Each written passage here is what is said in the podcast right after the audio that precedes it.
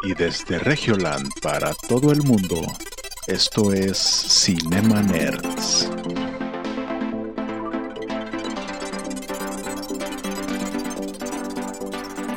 Bienvenidos a Cinema Nerds, el podcast en donde hablamos de películas, series y videojuegos.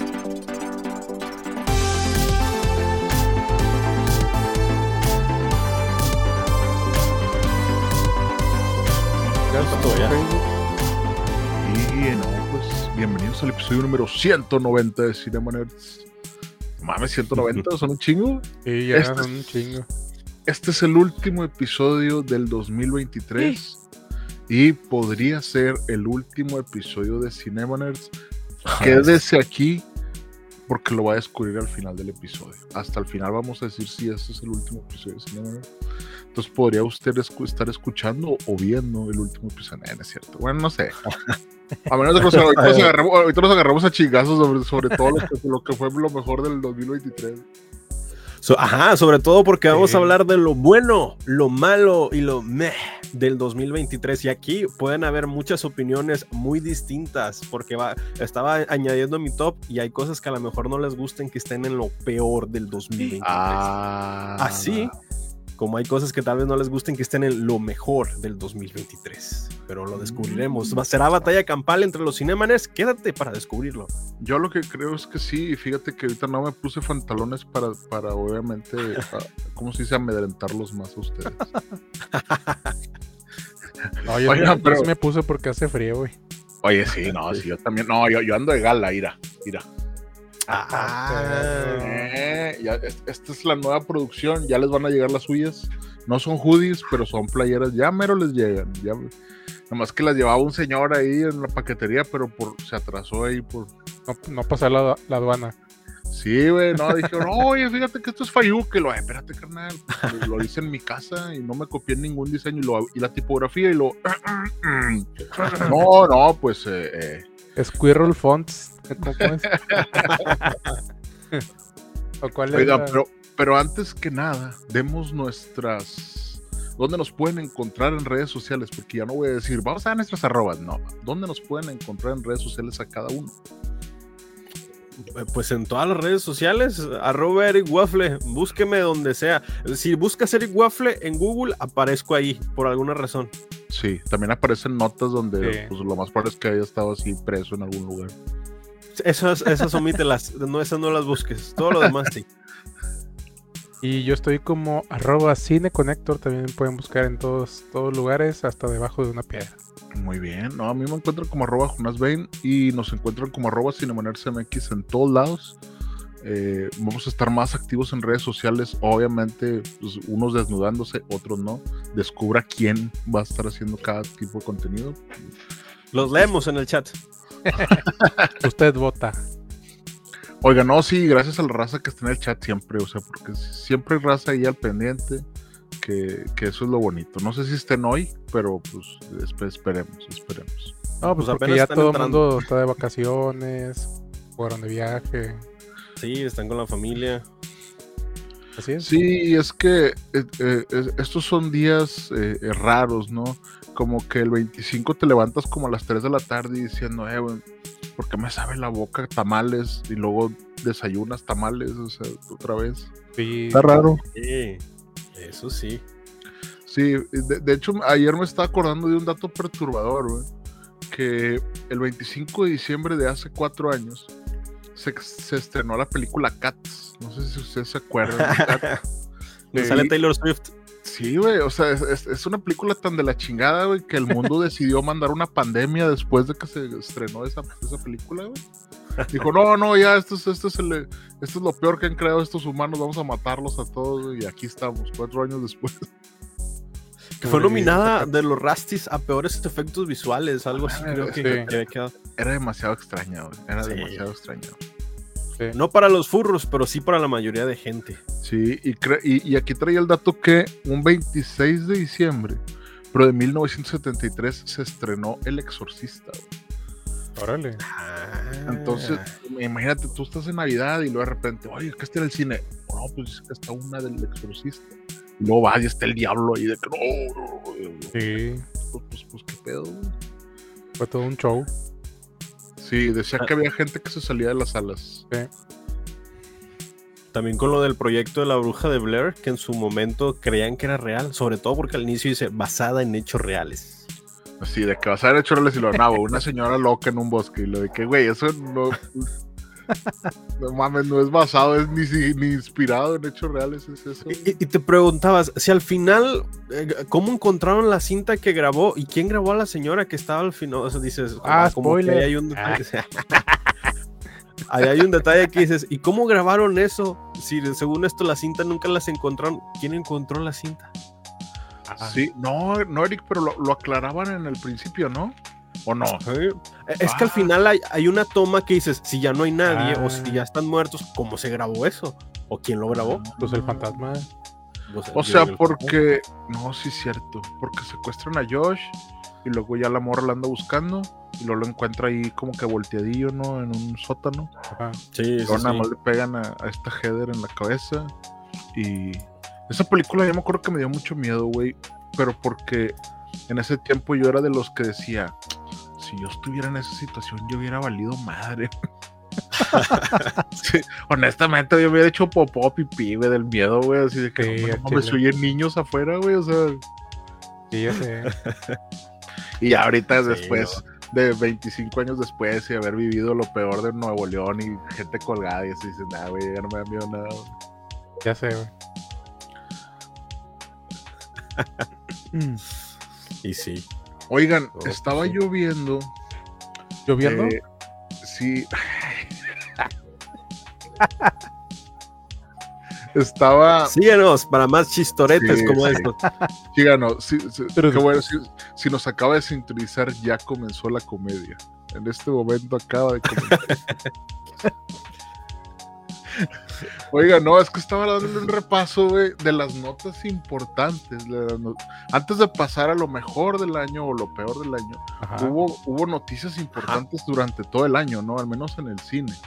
claro. No sé si se acuerdan de alguna ustedes. Sí. Pues el, el Ba- Barbieheimer, El Barbenheimer fue, fue un suceso, Un muy suceso. importante, güey. sí, claro. en este año que no fue planeado por ninguna de las dos productoras. Aparentemente dicen que pues nunca hablaron y simplemente fue un fenómeno que nosotros logramos hacer en el internet. Sí, sí, sí. Sí, sí, sí. Fue especial. También el juicio de Amber Heard y Johnny Depp, en el cual Ah, una vez que vi- Ah, sí. fueron a ver Aquaman, dices, ¿por qué le dieron tanto? O sea, Mera ah, definitivamente tuvo un recorte de escenas, pero aún así le dieron demasiadas escenas como para que fuera importante en la película. Digo, claro, era la madre de, del hijo del bebé de Aquaman, entonces tenía que aparecer, pero había escenas que decías, "Mm, como que no se hizo justicia por parte de la gente con su participación. Pero el juicio, al menos quienes lo sintonizaron en el año, pues estuvo, estuvo muy entretenido. Digo, Sí, conocimos a sí. Amber Heard desde otra perspectiva. Sí, supimos, literal supimos que sí su popó en una cama, o sea, guacala. güey. Guácala. Guácala, a lo mejor para el 2% de las personas hubiera dicho, ah, pues, pues estuvo bien, ¿no? Sí, sí. Qué bueno que me enteré de eso. Yo, se me- yo sí, o sea, a lo mejor si hubieran pagado por esa caca. A- aquí no juzgamos, aquí no juzgamos a la gente, cada quien sus filias. Pero nada, son mamadas. No, haciendo eso a, a nadie que quieran, güey, realmente. Es como broma, güey. De hecho, también me está acordando que este año, güey, ganó Everything Everywhere All at Once todos los Oscars, güey. O sea, ganó Ah, todo, sí, todo lo que le cierto. nominaron. Eh, empezando sí, este, sí. este año, ganó esta película que, Que nadie creía en ella.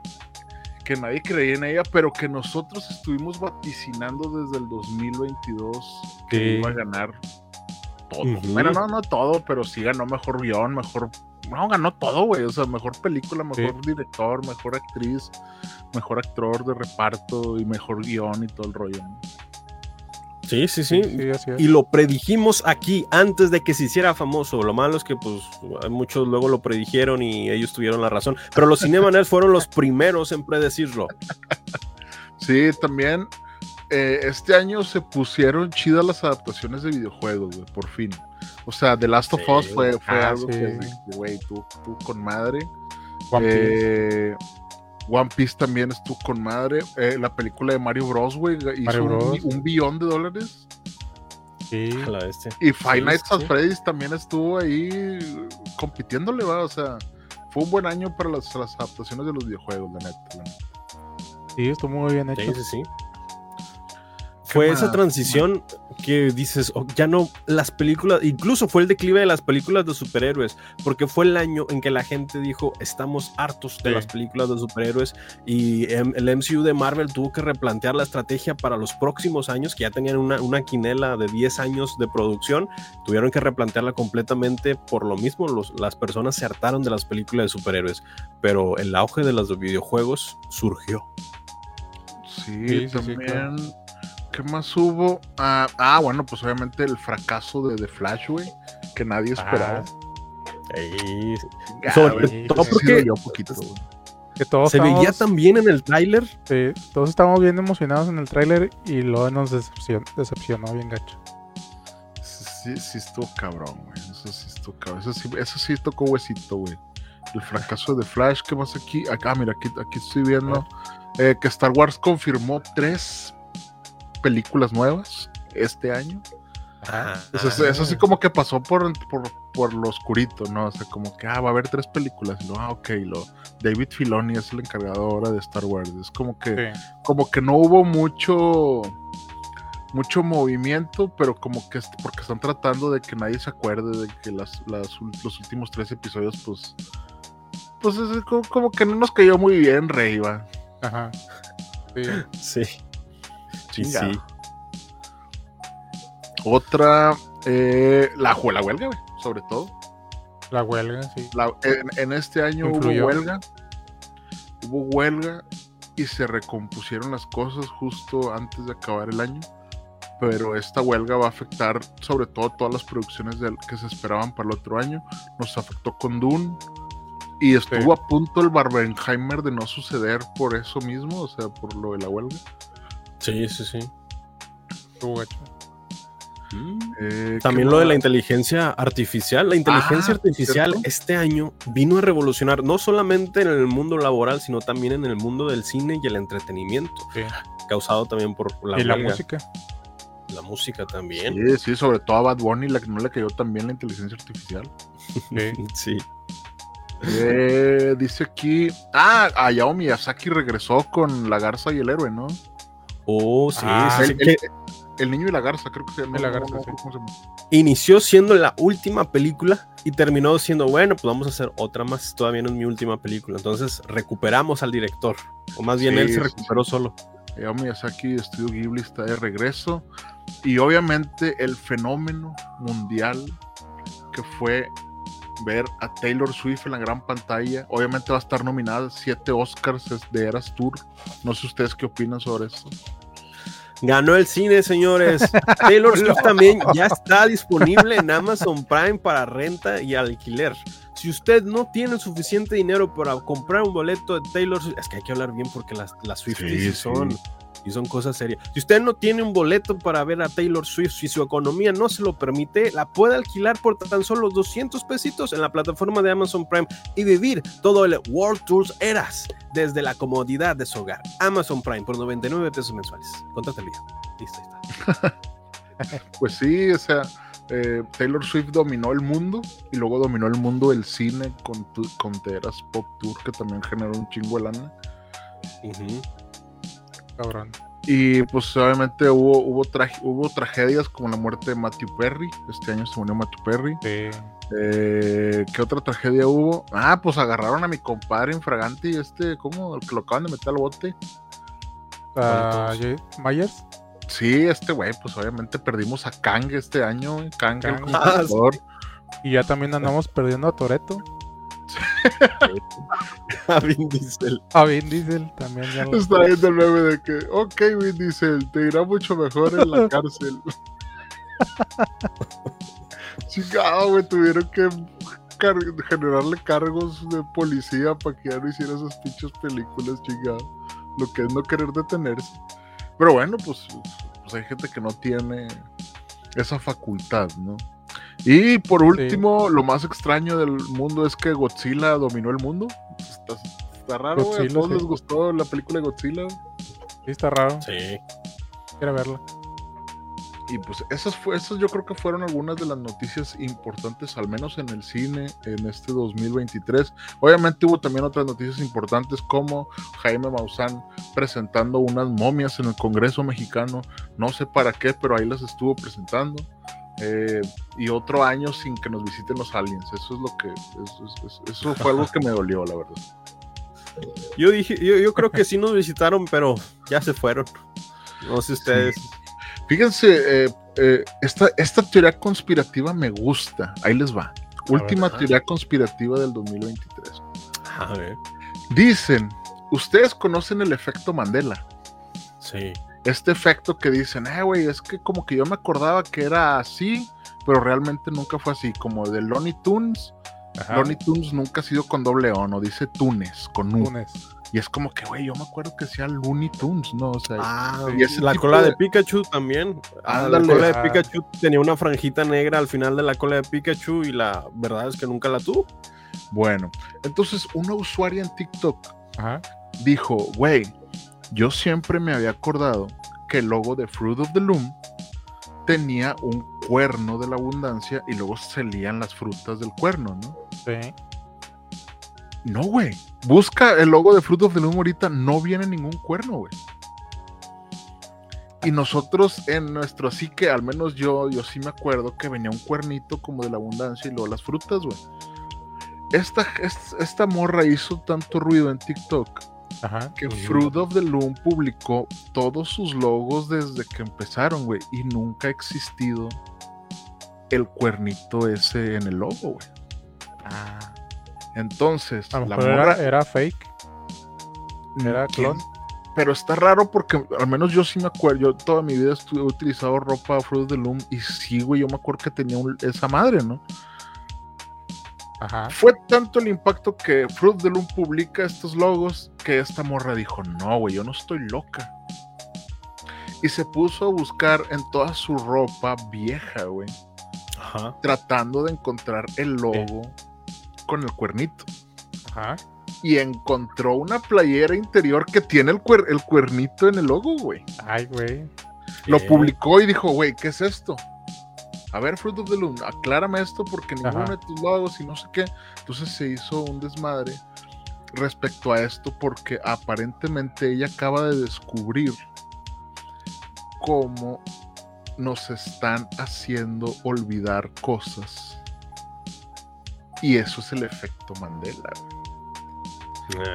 Así como ah. cambian la historia, también nos están cambiando lo que nosotros recordamos.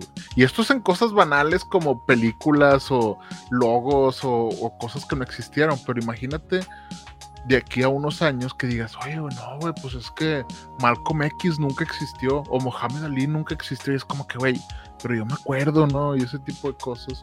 Entonces, aparentemente ella acaba de descubrir este hilo negro del efecto Mandela, güey, en el que nos están borrando los recuerdos digitalmente, bueno, por memoria colectiva. Al menos, no sé ustedes, pero no les causa ruido ser de las últimas generaciones que conoció el formato análogo y las nuevas generaciones ya están naciendo con el formato digital. El formato digital es cambiable y maleable con el tiempo, pero el formato análogo pues era un formato físico, los, las estructuras, los aparatos nosotros somos la única generación que va a recordar el formato análogo. La generación, las generaciones que vienen después de nosotros es el formato digital, en el cual pues literal pueden reescribir la historia y solamente nosotros nos vamos a acordar cómo eran antes las cosas y nos van a decir locos, porque vamos a terminar siendo los viejitos locos que dicen, no, mijo, así no eran las cosas, te las cambiaron mucho eso. dije, ah, bueno, siéntese, siéntese, está bien. Nunca existieron los One Direction, nunca, ¿cómo que cuándo van a regresar los One Direction? Pues nunca existieron. No, yo me acuerdo que había una que You Makes You Beautiful, oh, oh, oh. No, abuelo, ya siéntese, siéntese, abuelo. Pero van a regresar. Vamos a hacer esa generación. Oye, güey, es que está tan cabrón el tema ese del digital. Por ejemplo, ahora en la cena de Navidad, Liam le preguntaba a su abuelito, le dice, oiga, ¿y, jugaste fútbol cuando eras joven? Lo, no, dice mi papá, no, claro, yo teníamos un equipo de fútbol. Eh, mi papá trabajó en, Canal 8, ¿no? Y decía, en Canal 8 teníamos un equipo de fútbol. Y luego le dice Liam, ah. ay, entonces se grababan y lo subían los juegos o qué. Y yo le digo, no, Liam, en ese tiempo no existía el internet. Y luego Liam de que, ¿pero cómo? Entonces, ¿cómo le hacían para verlo en YouTube? Y lo, no existía existía YouTube, carnal. ¿Cómo hacían los shoutouts? Y luego, pero entonces, no, pues a lo mejor esos, le dije, la televisión existía, pero grababan en unos cassettes y luego se los llevaban y o había transmisiones en vivo y eso, pero no existía el internet como tal, ¿no? Y entonces te das cuenta que para ellos es como que, ah, bueno, te, tenías un equipo de fútbol, te grabas y lo subes. Tienes ganas de bailar, subes un video a TikTok, güey, y es como que, no, güey, la, la vida no era así antes. Era muchísimo más aburrida y lenta. Y todo era por infrarrojo. Sí. Sí, güey, yo me acuerdo del Exacto. video, el video de Pamela Anderson y Tommy Lee que se tardó un chingo en descargarse y estaba ahí con pesado.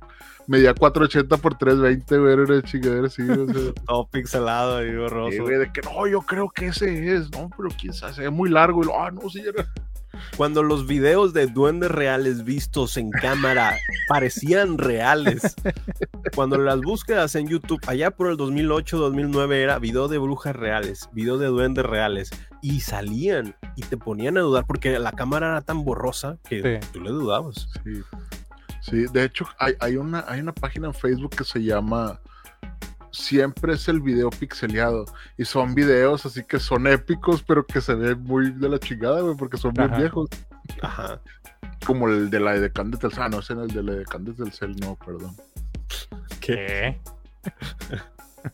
Bueno, son, son referencias que las nuevas generaciones jamás entenderán. Sí, exactamente, exactamente. Como tú, nosotros podemos decir, no, es que Edgar se cae. Y la gente va a decir, ¿pero quién es Edgar? ¿Quién es Edgar y por qué se cae? Yo. Porque se... Sí, o sea, no, no, no, Y dices, no. ¡Ah! No, hace, ¡ah, mi espalda! ¡Ah! Ah, el omeprazol, el omeprazol, el omeprazol. Pero sí, no, pues este año también estuvo plagado de teorías conspirativas, algunas ciertas, algunas no. Pero la teoría conspirativa que se derrocó el día de hoy fue la muerte de Cancerbero, güey. No sé si ustedes sepan sobre la muerte de Ah, Cancerbero. sí, está, Sí, estaba sí, viendo sí. eso. Está bien hardcore, güey. Está Sí, bien está. hardcore. Se salió la manager a decir, no, hombre, pues yo lo apuñalé y apuñalé también al esposo. Y ahí montamos todo y es como que... Hija de su puta madre. ¿Cómo lo mató? Sí, Oh. Pero se dan cuenta, el- ah, yo había visto estudios científicos sobre cómo matan los hombres y cómo matan las mujeres. Y en la mayoría de casos, las mujeres no matan con armas, las mujeres se envenenan. Entonces te das un, dices, "Ay, eso es- obviamente es- estoy sesgado por el género, pero después de ver esta declaración dices, primero lo envenenó, o sea, lo adormiló, Sí. y después lo mató. O sea, moraleja, nunca acepten cosas líquidas, nunca acepten bebidas ni, ni brebajes que les ofrezcan las mujeres. No- Sí. No, no lo digo yo, lo dice la ciencia. Las mujeres envenenan, es su forma de matar. Nosotros usamos la violencia porque tenemos la fuerza o machetes o nos faltan neuronas, pero usamos la fuerza física. Sí. Pero las mujeres envenenan sutilmente. Para pensar, sí. Sí. Ay, no, sí está feo, güey, la verdad. O sea, lo, lo más pinche es que obviamente mataron a uno de los el mejor rapero del mundo, güey. O sea, bueno, a uno de los mejores raperos del mundo, pero. sí Después de Fermi. Sí, sí, Es sí. que está escuchando esto. Sí. Ah, porque obviamente por Fermi yo empecé a escuchar Can- Cancerbero, güey, y ahorita ya Ajá. forma parte de mi playlist. Ah, Sí, sí, Oh, como que no me buena. gusta, Oye, no me gusta cómo habla, porque habla como que para adentro. Pero pues, sí, sí rapea chido, o sea, sí, sí, sí ten- tenía buen flow. Y sobre todo lo peor es que le cortaron ese flow y él sin deberla ni temerla. güey. Entonces sí, sí estuvo feo. Pero qué bueno que estas personas ya están en la cárcel. Mucha gente dice que es un montaje. Pero pues 15 años después, ¿por qué? porque está Nomás ahorita. porque, nomás porque se reabrió el caso, güey. Si no, no nos hubiéramos dado cuenta. Sí, sí, ¿no? Sí. Fue, no, porque fue, el- fue la, la analogía del corazón del actor. Cuando empezó, yo creo que en la mente del manager, el corazón del actor es ese, y el corazón tucum tucum. Y empezó, la, la conciencia le empezó a pesar. No sé, digo, es, es mi teoría. ¿Cuál? No sé, Sí, no. pero Sí, güey, pues es que eh, sí está raro vivir con, con eso guardado, ¿no? sí, sí, sí. Sobre todo porque también mató al esposo, güey. O sea, es como que, eh, Y luego de que no, y me, y, me, y me ayudó mi hermano y aquí movieron la escena y es como que, ay, güey. Este A la vez- y lo hizo muy, muy tranquila, como que, ah, pues ya pasó, ya nomás estoy describiendo. Pues sí, ya lo- pasó mucho tiempo. Güey, es como la señora esta que eh, había una señora, no, no sé en dónde pasó aquí en México, que asesinó a su marido, ¿no? Y ella dice que le dio un, un tang. Un tang. ¿Ves? Sí, güey. Sí, o sea, número dos, se confirma. No tomen nada que les den. o- o, ah, le dio un agua de algo, ¿no? Dice, no, hombre, yo le eché no sé qué, y se la tomó toda y ni cuenta se dio, ¿no? Y la señora platica, güey, horriblemente cómo lo mató y luego cómo lo desmembró el cuerpo y que no cabían los pies en, en donde llevaba el de este, ¿no? Ajá. Pero luego escuchas los años que aguantó esa señora, ese señor, y dices, no, güey, pues por eso está bien tranquila contando esto que hizo, porque se liberó también de, pues, de la persona que, que la agredía, ¿no? Sí. Pero como cuenta algo muy normal, así como que no, le moché las patas y luego las eché en un costal y luego, pues, pues, pues de, pu- pues de puro error se me cayó el costal y pues se salieron ahí las patas y es como que, "Verga, es, es un ser humano, está cabrón. No mames. Pero sí, digo, no, no, no sé qué tanto sea la estadística de asesinatos de mujeres y versus hombres, me imagino que son mucho más de los hombres, Sí. pero sí siento que si ellas son más calculadoras, ¿no? Es como que, Sí. órale, güey. órale, por eso, por eso yo, me- yo me llevo muy bien con Valeria, o sea, ella ve, muchas, ella ve muchas series de asesinos y de gente que está en la cárcel y eso, y yo digo, oye, ¿para, para, para adquiriendo tanto conocimiento de eso? Sí, no, no. Yo elijo mis batallas, yo le, le decía a Carla, elijo mis batallas y usualmente yo elijo perder mis batallas contigo. Digo, ya afuera voy por lo que quiero, voy a conseguir por lo que quiero, pero si ella me dice, ¿por qué hace mucho no te pones esta playera que te regalé? Le digo, es mi culpa, yo es completamente mi culpa, lo voy a hacer a partir de ahora, te pido perdón. Pero es que no, no te estoy diciendo nada, yo sé, yo sé, yo sé, no quiero empezar una pelea, así que es mi culpa, perdón. Sí. Así mejor- aseguras que no te asesine en un futuro. Eso quién sabe, güey. Menos Bueno, probabilidad. sí. Sí, hay menos probabilidad. Menos Sí, probabilidad. obviamente nu- nunca es cero, ese porcentaje nunca es cero. Yo, cuando dice el ataque de un oso polar que entra a tu casa y te desmembre, es bajo, pero, Pero nunca es nunca es cero. cero. Yo por eso así cuando, también cuando me dicen tienes que cambiar el pañal, pues ya ahí ahí tengo que ir así. Sí, güey. Sí, güey, o sea, Bajas las probabilidades. o sea, eh, el mejor tip que te puedo dar es decir siempre, tienes razón, soy un idiota. Y con eso puedes, puedes estar 40 años de matrimonio sin problemas. Aunque tú no tengas la razón, carnal. O sea, digo, aunque ella no tenga la razón y tú no seas un idiota, apréndete esas sabias palabras y, y sígueme para más tips de matrimonio. Matrimonios felices. Ay, güey. Pero bueno, yo creo que podríamos comenzar con lo feo o lo bonito de este año 2003. Ustedes dicen, yo nomás traigo series que me gustaron y películas que me Mm, gustaron. Sí, pero yo también, igual te- series y películas que me gustaron. si usted- si- Eric, tú creo, yo creo que tú traes lo peor, ¿no? De este Sí, sí, sí. 2023. Empezamos por lo peor y lo me, y ya ahí lo complementan con sus opiniones, porque Sí. si es una lista, es una lista de todos los estrenos del año. A- Acá había armado una lista al inicios de enero del 2023, armé una lista de todos los estrenos del año, y me complace decir que más del 70%, casi el 80% de películas estrenadas en el cine las fui a ver. Ojalá hubiera sido patrocinado, alguien me hubiera invitado, pero la mayoría fueron por, por cuenta de ahorros. Y Cine- Ci- Cinemaners quiere aclarar que Eric es la única persona que no está casado y no tiene hijos de este podcast. Ah, Exactamente. Sí. Y gracias a esa oportunidad que me dio la vida, es que pude ir a ver las, las películas con mi corazón. Pero aquí tengo lo peor y lo mejor del año co- en orden cronológico de enero a diciembre. Ándale. Y- bien. Una de las películas, empezando por lo peor, que me decepcionó y que realmente no esperaba nada, simplemente fue porque vi a Adam Driver y dije, ah, caray, ¿y ese pelado que hace en esa película? Vamos, vamos a ver, hay dinosaurios y Adam Driver, ¿por qué no? Esta película no solamente terminó siendo aburrida, sino mala y una decepción. No esperaba nada, pero igual si hubiera esperado algo, hubiera sido decepcionante. Fui con una expectativa nula y salí enojado con esta película. La película es 65. La película 65 o 65 millones de años traslada al protagonista, que en este caso es Adam Driver, de un mundo lejano, quien llega a la Tierra en la época de los dinosaurios. Ahí pues, viene eh, con personas que están en hibernación, pues, sufre un accidente en el cual solamente sobrevive una niña y tiene que hacerse cargo de ella o adolescente durante el proceso para que lo rescaten y puedan salir de ese planeta que es la Tierra cuando existían los dinosaurios te podrás guiar por, eh, por el rostro y la musculatura de Adam Driver en esta película, pero déjame decirte que la película no es buena. Aunque los efectos visuales por parte de los productores VFX son buenos, no es tan buena como uno pensaría. Dices, Adam Driver, dinosaurios, que puede salir mal. Y la verdad es que es una película que terminó siendo decepcionante, de las peores del año que vi. ¿Ustedes las alcanzaron a ver? Yo sí la vi. ¿Qué tal?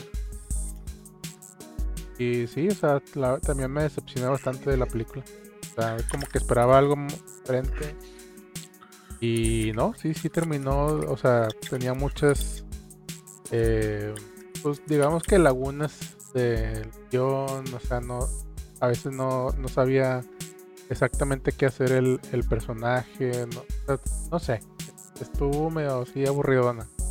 Sí, Sí, la, verdad es que yo agarré la recomendación de Eric desde, el, desde aquel episodio y yo no la vi, güey. Y dije, no, pues dijo el Eric estaba de la chingada, ¿para qué la veo, güey? ¿Para qué pierdo mi tiempo? Sí. Pero sí. está muy chingón ese tema del viaje en el tiempo, güey. El otro día vi un meme donde decía, yo viajando en el tiempo y luego de que no, voy a, voy a darles el conocimiento que tengo. Y luego la gente de que, oiga, ¿cómo funciona la electricidad? Y lo, no sé. Porque realmente no sabes cómo funciona nada, güey.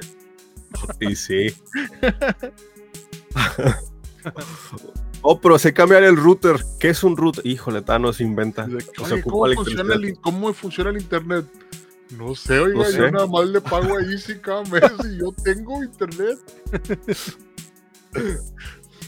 bueno, pasamos a otra película decepcionante dentro de los estrenos. Otra película que no tardaron muchos meses para que llegara esta tan esperada película que fue taquillera y que fue, fue uno de los indicios de que me gustaran los carros modificados, tuneados, Fast and Furious 10. No sé ustedes si la llegaron a ver, pero esta película promete lo mismo que las anteriores, ser mala. Y, es que desde los diálogos trillados, desde que los personajes saben que están como en, en esa forma de somos inmortales, ¿no crees? Nunca nos pasa nada malo. Son autoconscientes de que son este héroe dentro del guion que no les pasa nada. Hasta los diálogos clichés de. de cuando, ¿por, qué, ¿Por qué nos salvamos, papá? Porque tuve fe. Y dices, cada vez que habla Vin Diesel en Fast and Furious 10 es un diálogo cliché. Pongan atención a la película y cada frase que dice Vin Diesel o Toreto en la película es un diálogo cliché genérico. De hecho, uno de los actores también dice así como que no, no les ha pasado que, digo, así como que no se han dado cuenta que nunca nos pasa nada en todas estas películas. Eh, lo dice cuando están en el espacio, en un cohete, carro, dice, ¿no? Sí, dice, los personajes de Fast and the Furious están empezando a ser conscientes de sí mismos. Sí, güey. Ah, es que, el escalar la franquicia es hasta ese punto pues tiene que llegar al absurdo y llegan al absurdo. Por eso es una mala película, aunque Jason Momoa como el villano dentro de esta, esta película es muy buen villano, es un villano carismático que carga el peso de la película, que la hace entretenida. Pero pues bueno, Fast and Furious 10 fue una de esas. Y otra que la, yo creo que van a estar de acuerdo, La Sirenita, este live action que prometía tanto. Racismo en el último episodio de Cinema no, no por el, no por el tema de la polémica, sino porque genuinamente el guion era malo. Incluso los efectos visuales eran malos. Y, era lo que les decía, ¿a dónde se les fue tanto presupuesto? La, la, película estaba presupuestada en millones de dólares y todo pareciera que se hizo entre cuatro a cinco escenarios rotativos en la película. dices, ok, aquí uh, algo no cuadra con el presupuesto para lo que estamos viendo y lo que costó. Y pues la sirenita live action fue otra decepción. No sé si la, llegaron a ver. No me encantó los, personajes sí dejaron mucho que desear. Sí, sí, sí. ¿Sabes qué está con madre, güey? Que llevo 3 de 3 que no vi de las peores. Entonces, espero llegar al final, espero llegar al final de tu listado y decir, no mames, no las vi todas, qué bueno. Ok, vamos a ver si, si la tiramos a esta. Esta otra película, que estos ya son para los oldies, para la generación que ya les duele todo, Indiana Jones 5. Eh, Yo como me gusta la saga de Indiana Jones y las primeras películas son muy buenas, pero debo admitir que la Indiana Jones 5 es como que, ya señor, ya termine esta saga, ya está cansado, hasta yo me canso de verlo, porque el, el, este, el protagonista es que es Han Solo, que es este Harrison Ford. Harrison Ford, ya es, una persona que el personaje ya tiene que ceder el manto e incluso que en la película es un cede el manto, cede el manto de Indiana Jones a otra persona y aparece ese personaje quien va a ser quien ceda el manto de Indiana Jones. Pero cuando dices, ok, por fin, por fin está cerrando es, esta etapa para el personaje, va a ceder el manto y vamos a ver un Indiana Jones renovado con otros actores, otro elenco y va a ser una, una reinicio de este personaje. Resulta que al final no lo cede. Entonces vemos esa como que lo voy a ceder, uff, no, y termina Indiana Jones. ¿Qué? ¿Te la creíste? Aquí hay un chico de Indiana Jones hasta que me muera. Y, y, y, es que sí, cuando tú ves la película, ves al actor que sus escenas de acción en esta película pues son primordiales porque es él peleando con los malos. Pero cuando tú ves ya al señor de avanzada edad, ya no se ve móvil. Ese señor ya parece que sí. Cámara lenta, ¿no? Y, cuando ves las escenas de acción, dices, pues eso es un muchacho el que está haciendo las acrobacias, el que se aventó la marometa, tiene complexión de muchacho. Y luego ya ves al señor así gordito de que... Tirirín, tirirín. Aparte de que la película fue muy lenta, muy tediosa, muy aburrida. Estaba en el cine viendo la película con mi novia dije, ay, me voy a parar porque me duele la espalda. O sea, yo, yo voy a transmitir eso, se me voy a parar un rato y estuve así como que no se acaba la película. Y mi novia preguntando, ¿cuándo viene lo bueno? Y yo, espérame, ahorita se va a poner buena, ahorita se va a poner buena. Spoiler, nunca se puso buena la película. Pero bueno, esta fue otra de las malas, Indiana Jones 5. Qué bueno que no la vi. Ah, yo 4 a 4, güey, voy, con madre, voy con madre. Yo.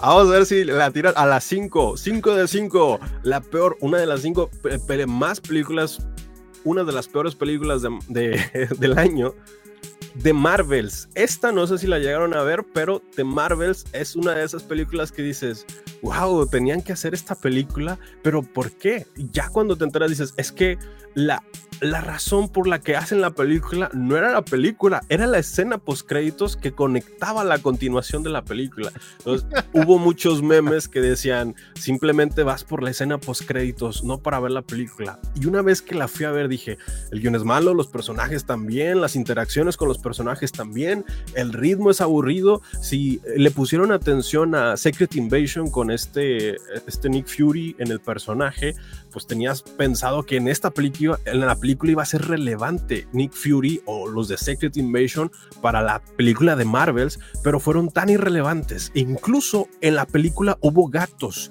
gatos alienígenas, que dices, ok, está Gus, que es el gato alienígena de Capitana Marvel, pero hay más gatos alienígenas que salvan el día de una forma muy incoherente que dices, ¿quién hizo esto?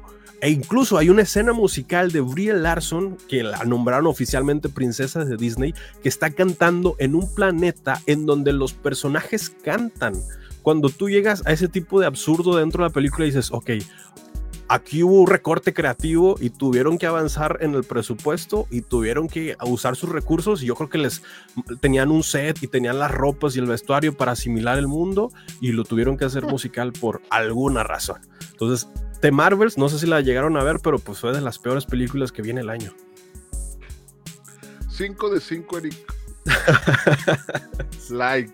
Lo peor del año no lo vi, gracias a Diosito y gracias a la recomendación siempre de nosotros mismos. Que es como que, eh, no veas eso, no. Okay. Dijo Eric que no. Pobrecita Carla, que es la que tiene que chutar estos bodrios con Eric, pues ni modo. Oh, no, pero, pero bueno, no, no, después de todos como que decimos, bueno, pues al menos ya, ya no nos quedamos con, con, la duda de estará buena la película, no estará buena. No, en definitiva estaba mala, pero ya con la duda no nos quedamos. Por lo regular, Eric, Ajá. lo mejor de una película mala es la compañía, entonces no hay pedo. Sí, porque nos reímos. Hay, hay momentos serios que dices, wow, qué, qué malo, y nos empezamos a reír. Entonces, esos son los momentos que se aprecian cuando una película es mala. Sí. Sí, sí no, y vaya que este año sí hubo películas malas, pero. Ah, bueno. De Flash, de por, ellas? por, ahí faltó, Ajá. pero bueno. The Flash. Y no, eh, eh, bueno, ahorita antes de los spoilers, esta no sé si la llegaron a ver, pero yo creo que sí. Ant-Man Quantumania, una película que prometía mucho y decepcionó bastante. Desde los efectos visuales, la historia, hasta el villano, que es Jonathan Mayors como Kang. Ah, esperaba más del villano, no sé si ustedes la llegaron a ver y qué tal les pareció. Sí, la verdad es que no tuvo acorde a, lo que se esperaba. Yo sí siento que no, me desagradó tanto eh, Quantum Mania. Pero eh, creo que estoy sesgado ahí también porque pues no soy tan fan de Marvel, entonces pues yo digo, ah, pues esa película estuvo bien, o sea, Thor Love and Thunder dices, güey, que esta película, qué pedo, pero Quantum Mania fue así como que, ah, pues mira, pues hay muchos Kangs y están estos ahí en el reino cuántico, pues, pues, eh, pues está bien. Sí. Pero sí, nada, nada, de, nada, nada del otro mundo. Nada como Loki o, o, ese tipo de cosas. Ándale. Sí, sí, sí. Digo, no, sé si hubo recorte o les, acortaron los tiempos de producción o postproducción, pero se ve que le falta algo, le falta algo. Y, y, también, en, de hecho, en las noticias relevantes de este año es que a Marvel no le fue tan bien este año, güey. O sea, siempre, siempre tenía cosas buenas cada año. Y este año Secret Invasion estuvo mal, The Marvels estuvo mal, Quantum Mania, pues no, no, O sea, algo bueno de este año, lo único bueno fue lo que fue Loki que rescató el año de Marvel. Sí, literalmente lo mejor fue Loki. sí. y el What If. Ah, sí. Eh, bueno, la última película mala de este año, que es reciente y no sé si la fueron a ver, pero es Aquaman 2. Sorprendentemente mal. Ah.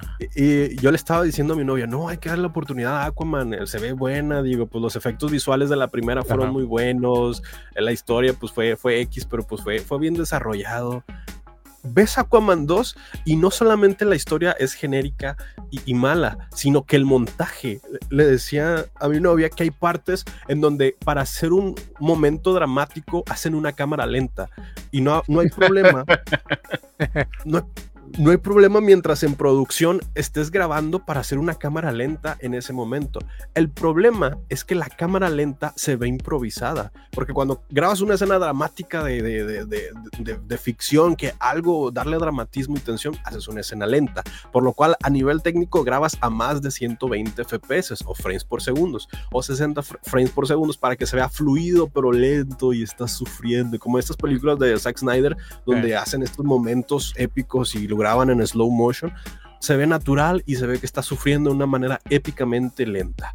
Pero en este montaje, en Aquaman 2, se ve que está el frame rate a 24 fotogramas por segundo, o sea, fotogramas del cine, fotogramas fluidos normales. Pero cuando tú cuando tú ves esa, esa parte de la película, no ves los 24 fotogramas, ves 12 fotogramas al 50% de velocidad. Entonces se ve como que no, oh, oh, oh, oh, oh, oh, oh, espera. Ah, ah, ah, Entonces se ve esa mala edición de decir, esto está mal editado y dices, ¿por qué está mal editada una película tan costosa?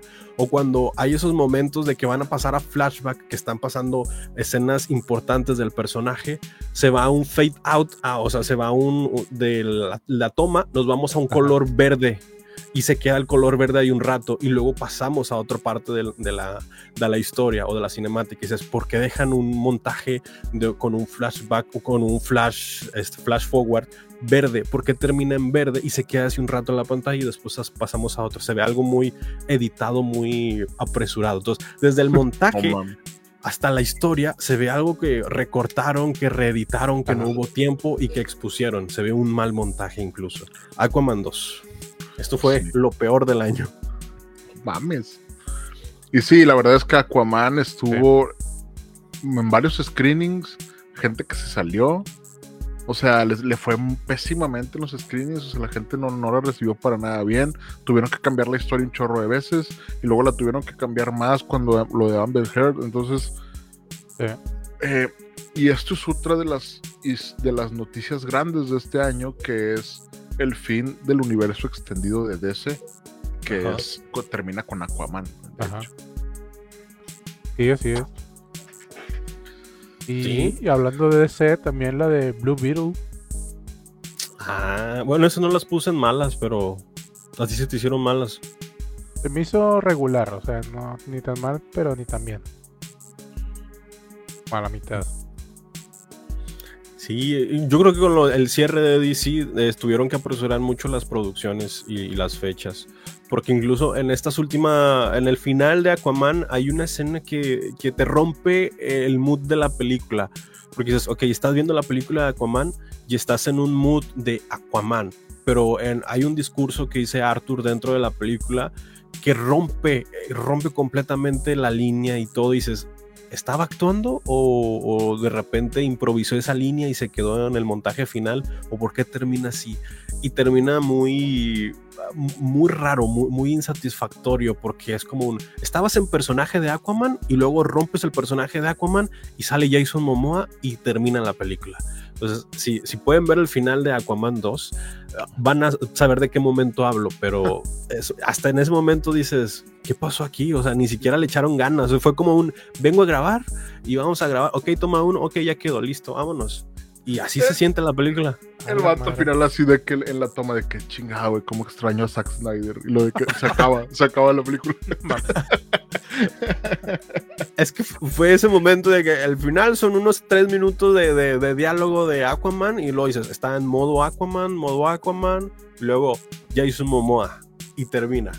Y dices, ¿por qué? O sea, ¿qué ¿cuál fue la necesidad? ¿Quería cerrar de manera épica diciendo yo soy Aquaman en este sentido? ¿O por qué cerró así la película? Y dices, cuando termina dices, estuvo mal. Esa fue la sensación de, qué mal. Sí, güey. Es como la escena post créditos de The Flash, güey, que también salen los dos. Y es como que, güey, totalmente innecesaria, güey. O sea, no, no, no, no, no había necesidad de. Nada más para Sí. decir, ahí viene Aquaman, pues ya sabemos, güey. O sea, eh, pero este universo extendido lo terminaron ya, nada más por terminarlo, güey. Y siento que es lo que les pasó a Warner y les pasó a Marvel, que este año a veces yo sentí que hicieron películas nada más por hacerlas, güey. Y yo creo que eso les pegó en la lana y ahora, ahora, ahora ya están diciendo, eh, espérate, güey, calidad en, en- en lugar de cantidad. Entonces, Sí. qué bueno que se va a reevaluar todo esto. DC obviamente ya tiene un nuevo jefe, ya tiene un- una nueva dirección, entonces vamos a ver cosas nuevas, buenas, espero. Y creo que Marvel le sentó bien el tema de, de- de que Kang ya no vaya a ser Kang, entonces pueden evaluar varias cosas. Ya están por ahí hablando de que Secret Wars va a ser en dos partes y que, y que va a ser de Beyonder, el villano. Entonces ya, ya ahí vienen cosas nuevas y yo creo que que termine este año es, es, es lo mejor para ambas franquicias. Sí, un reinicio, digo, es que eh, eh, yo le decía a mi novia, antes en las películas de, de- de superhéroes se tardaban sus años para salir y como nosotros no estábamos del todo esperando las películas que ni siquiera sabíamos que queríamos ver, cuando pasó todo ese boom de superhéroes, las producciones de, los, de las películas de superhéroes pasaron de tres años a dos años a un año y dices, es que recortan demasiado los tiempos, que sale lo que sale y pues los el, el público que somos nosotros lo acepta y vemos ese tipo de películas porque es lo más fácil de producir, Sí. no porque sea lo mejor. Sí, no, ya es que, como decía Héctor la otra vez, es formulita, ¿no? Ya tiene la formulita y, y no, vamos a darle ahí hasta que se cansen. Y es como que, güey, pues el público no, no es tonto. O sea, no por algo en lo que vamos a hablar de lo mejor de este año. Pues yo no sé ustedes, pero al menos yo no traigo ninguna de, de, de Marvel, güey. O sea, o de DC, ¿verdad? Ah, sí. Bueno, quería pasar a lo me, lo que estuvo como que pudo haber Ah, sido bueno, pero no fue bueno. Y aquí puede que haya un contraste con los Cinemaners, porque vamos a empezar fuerte Ok, con la, ya, ya, ya van a empezar los chingazos con. A ver, la película que dije, estuvo buena, pero no fue lo suficiente buena para decir, "Mm, la recomiendo, es Llaman a la puerta. Esta película que fue, esta película que fue, empezó muy bien, desarrollo muy bien, está, está en su auge, está, fue como Nope. Nope llega un momento y dije, esta película es increíble, va, va muy bien. Luego llega ese plot twist, ese No, giro que- de dices, No mames, ese Evangelion, ahí hace la mamada. Esta película fue buena al inicio, pero fue mala para mí al final. No sé ustedes qué les pareció. Llaman a la puerta. Llaman a la puerta, es la de M. Night Shyamalan. Esa es la que te Yes. refieres, ¿verdad? La Sí, de sí, The sí. Cabin of the End of the World. no, la, no, la inglés. termi- no, la, no la vi. Sí, Ah. o sea, no, no creo que es el mejor trabajo de Shyamalan. Shyamalan con los últimos con los años ha venido un poquito a la baja, güey. pero se entiende. Yo le voy a perdonar todo a Shyamalan porque hizo películas excelentes, güey. Pero sí, este, lo que me gustó de esta película fue ver a Dave, Dave Bautista actuando bien, y eso, eso me gustó. Eh, Sí. y que todos dijeron que obviamente la novela es mucho mejor que la adaptación cinematográfica, ¿no? Es que incluso la premisa em- empieza muy bien, la actuación de Dave Bautista es muy buena, es el final que no convence, pero todo lo demás, hasta la mitad, es una muy buena película. Sí. Sí, sí, sí, sí, sí está me. Yo, yo creo que está bien. No, no, aquí no hubo chingazos. Se- otra película es Shazam, la furia de los Ah, dioses. esa ni la vi. Eh. Esta película prometía mucho, prometía cambiar el orden jerárquico de los poderes en el mundo de DC, según La Roca, y pues terminó arruinando la película en sí, porque incluso hubo un cameo de Henry Cavill como Superman, y dices, ok, al menos la película estuvo mala, pero las expectativas suben con Henry Cavill retomando el manto de Superman, y después anuncian el cierre en este mundo cinematográfico, y dices, la decepción, hermano. Además de que el guion parecía un guion de los años 2000, de que es un guion genérico de inicios de los años 2000, ya ni siquiera de esta década. Entonces es un guion muy, fue un guion muy malo para la época. La otra película en la cual podemos también estar en, en- en- eh, no de acuerdo es The Flash.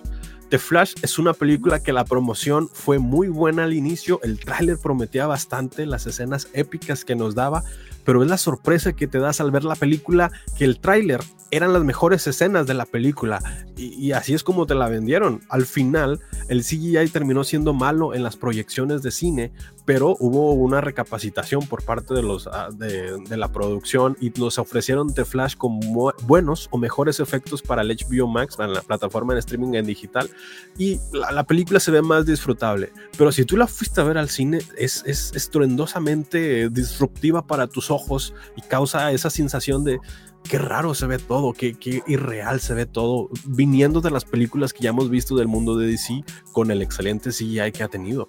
Hasta este punto Flash fue decepcionante porque la historia, la premisa de la historia era buena y tenía gran potencial desarrollar esta historia. Incluso pues, in- en cuestión de narrativa fue buena porque te cuenta cómo eh, eh, te cuenta este desarrollo del personaje que al final tuvo su desarrollo como tal. Este, incluso el actor tuvo ese desarrollo que lo estuvimos siguiendo ahí en notas en Miami. Estuvo más interesante la vida personal de Ezra Miller en el pinche Hawái. El pinche episodio que tuvo allá, tuvo- Lo hubieran grabado mejor eso, güey. Pero incluso la, la- la participación de Michael Keaton como Batman, yo esperaba más de este personaje, pero yo creo que para la película lo dio todo. No sé ustedes qué, qué les pareció The Flash, si están en las listas de buenas o me. Sí, le faltó, le faltó.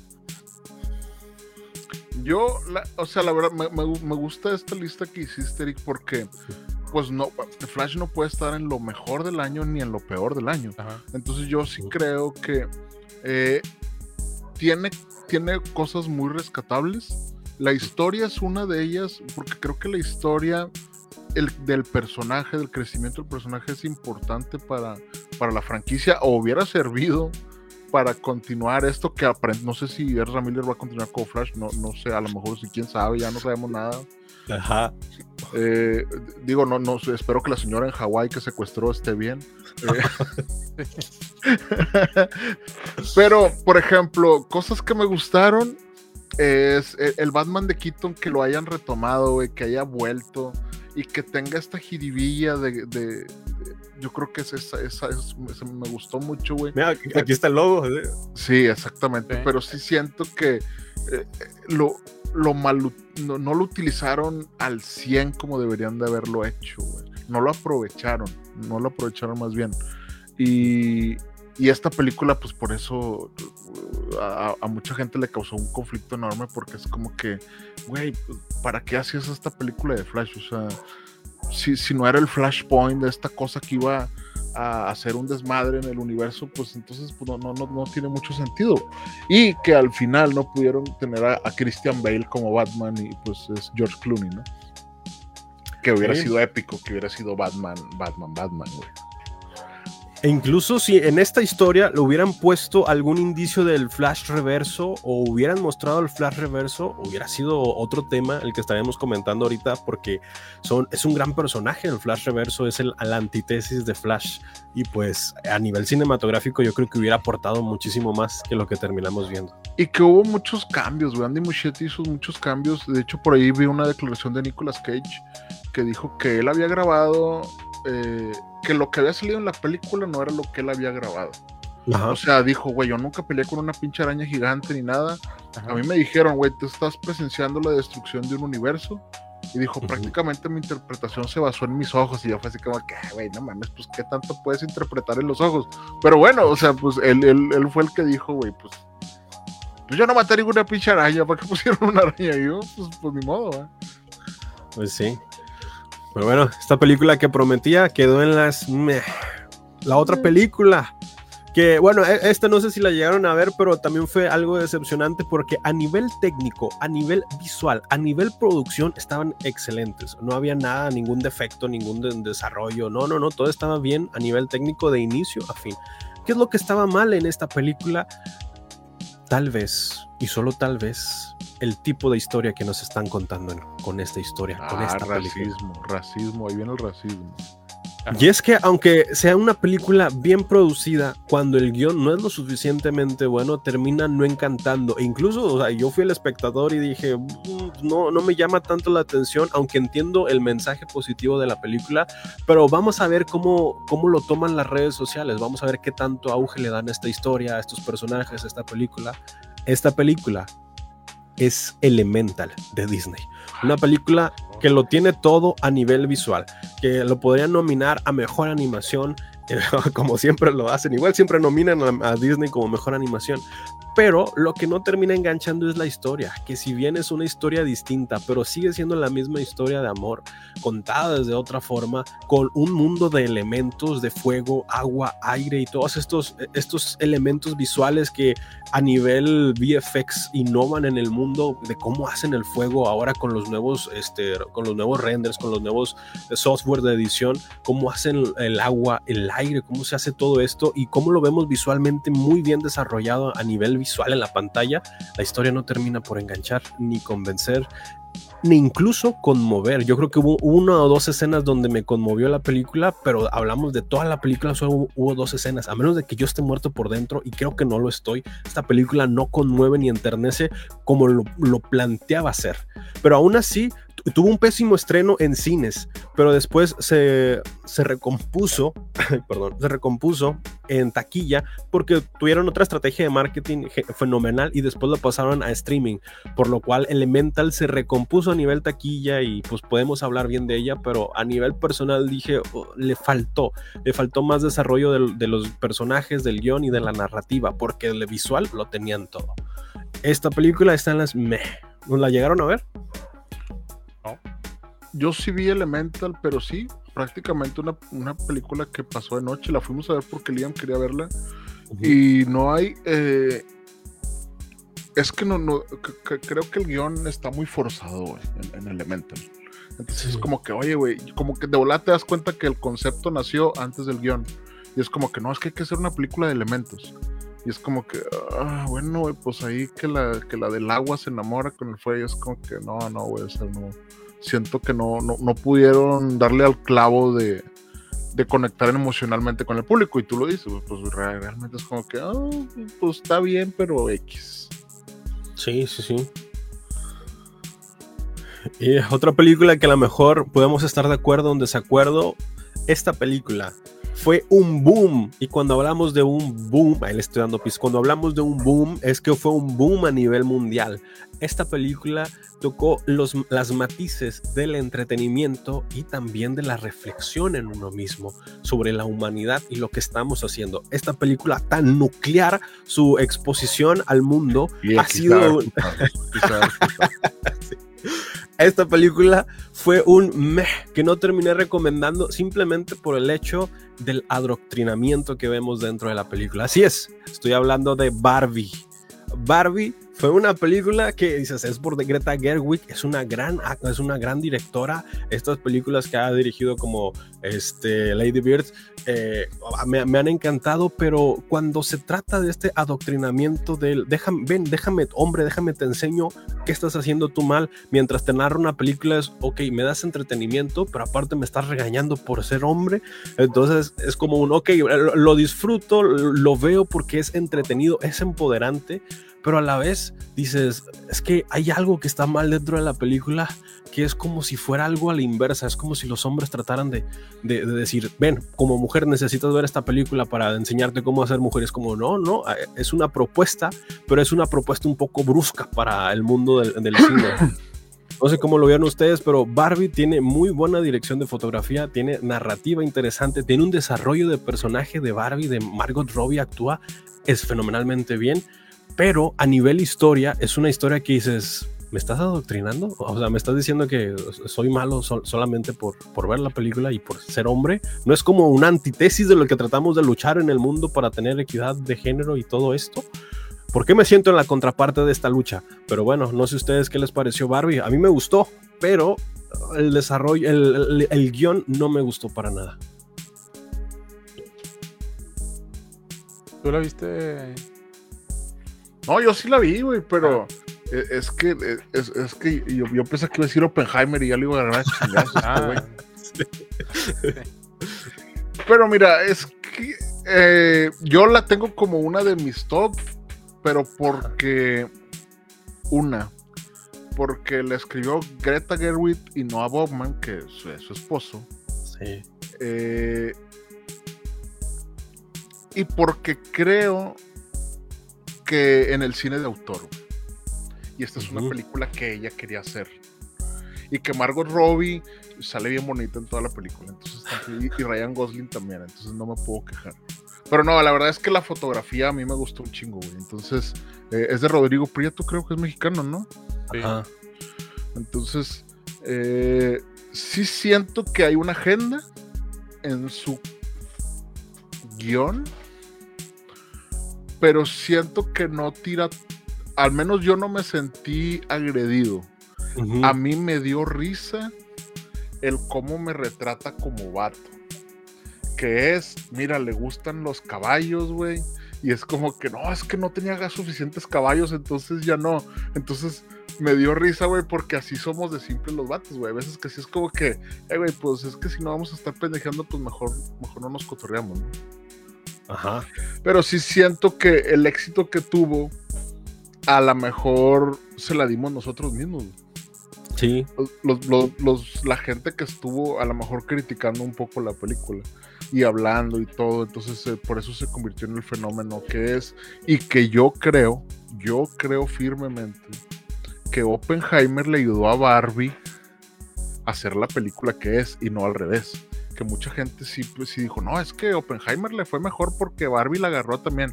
Y es como que no, güey, o sea, yo creo que el fenómeno es Oppenheimer le, le, dio este impulso también a Barbie, ¿no? Que bueno, la, campaña de Barbie imagino que tenía muchos más millones de dólares que Oppenheimer. Sí, sí, sí. a nivel marketing, creo que la más costosa fue Barbie en el año a nivel de marketing.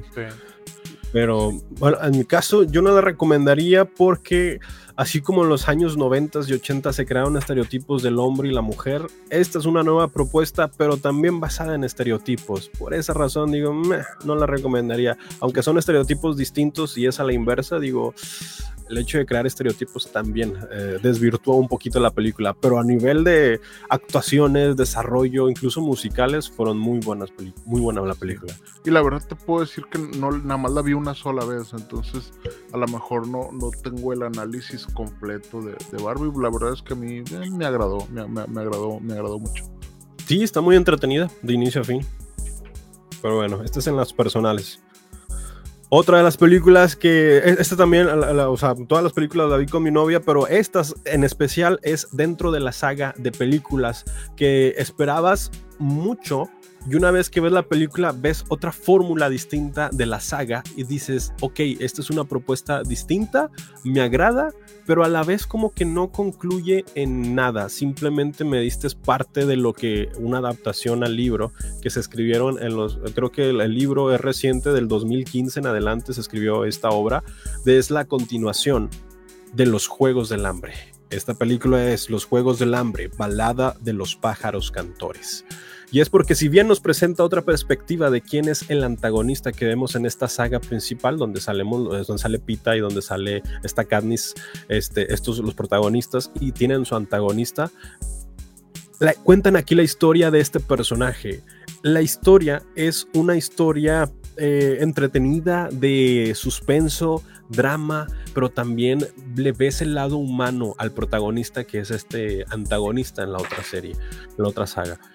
Pero este es esta fórmula que dices, si el actor no es bueno, si el actor no hubiera sido bueno, la película hubiera sido muy mala.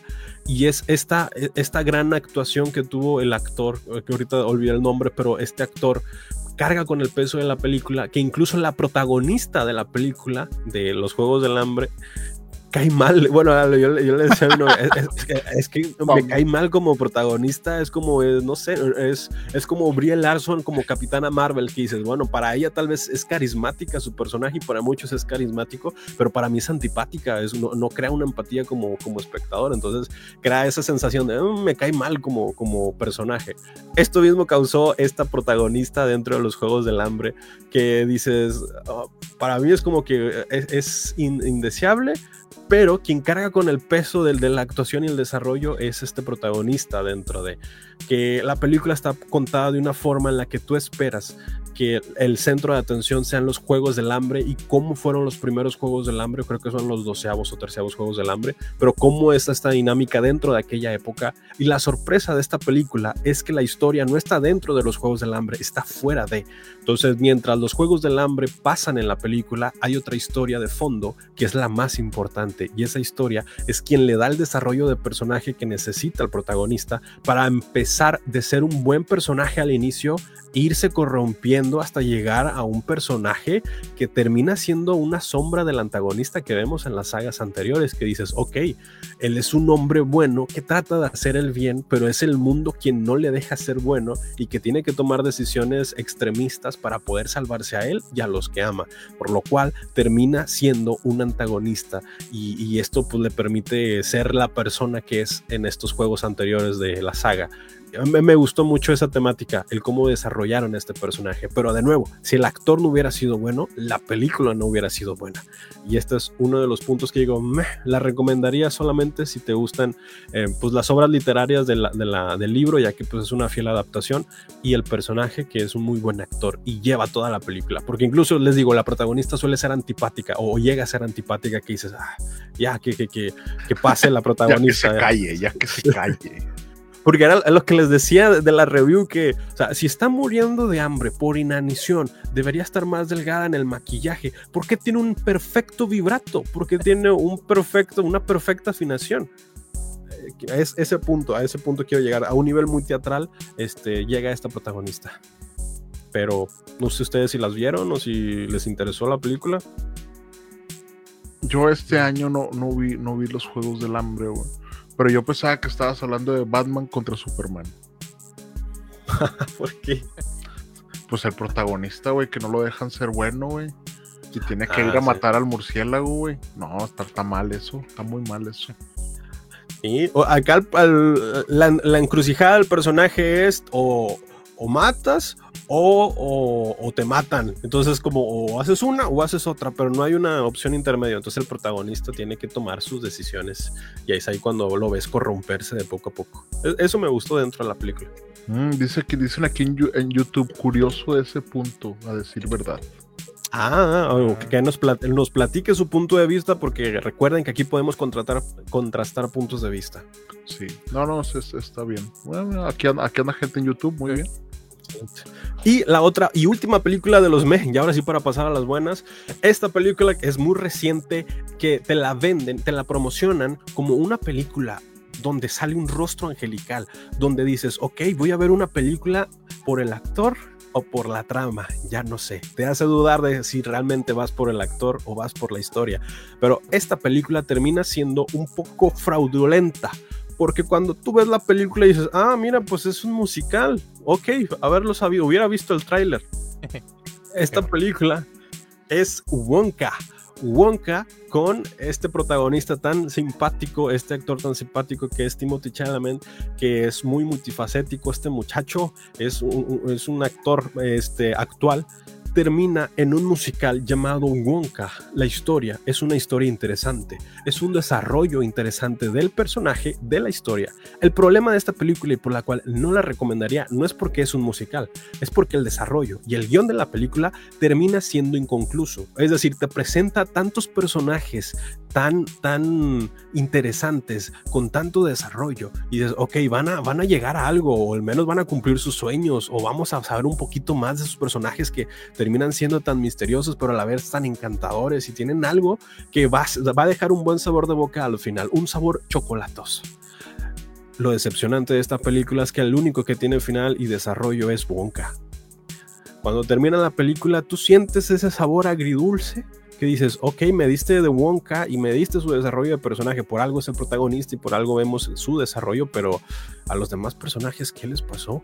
O sea, ¿cuál es su final feliz o cuál es su desarrollo? Es simplemente decepcionante que quisieron abarcar tantos puntos, desde los villanos, que eran tres villanos, hasta eh, los amigos o los, o los cómplices de Wonka dentro de este proyecto, que eran, eran varios, varios en el crew que al final se centró en Wonka cuando ya estabas presentándolos a todos. ¿Por qué no concluyes algo que inicias? Esto fue la decepción de Wonka que digo, oh, solamente si fueras enfocado en el musical, porque tiene muy buenos musicales, tiene muy buenos números y un desarrollo de efectos visuales y la historia es divertida, entretenida, enternecedora y te da algo que para platicar pero que a nivel de guion, de desarrollo de personajes, deja mucho que desear. Parece que solamente se enfocaron en el desarrollo de Wonka y lo dejaron hasta ahí. Los demás, y fueron felices para siempre los demás, fin. Y Wonka ah, pasó a ser Willy Wonka.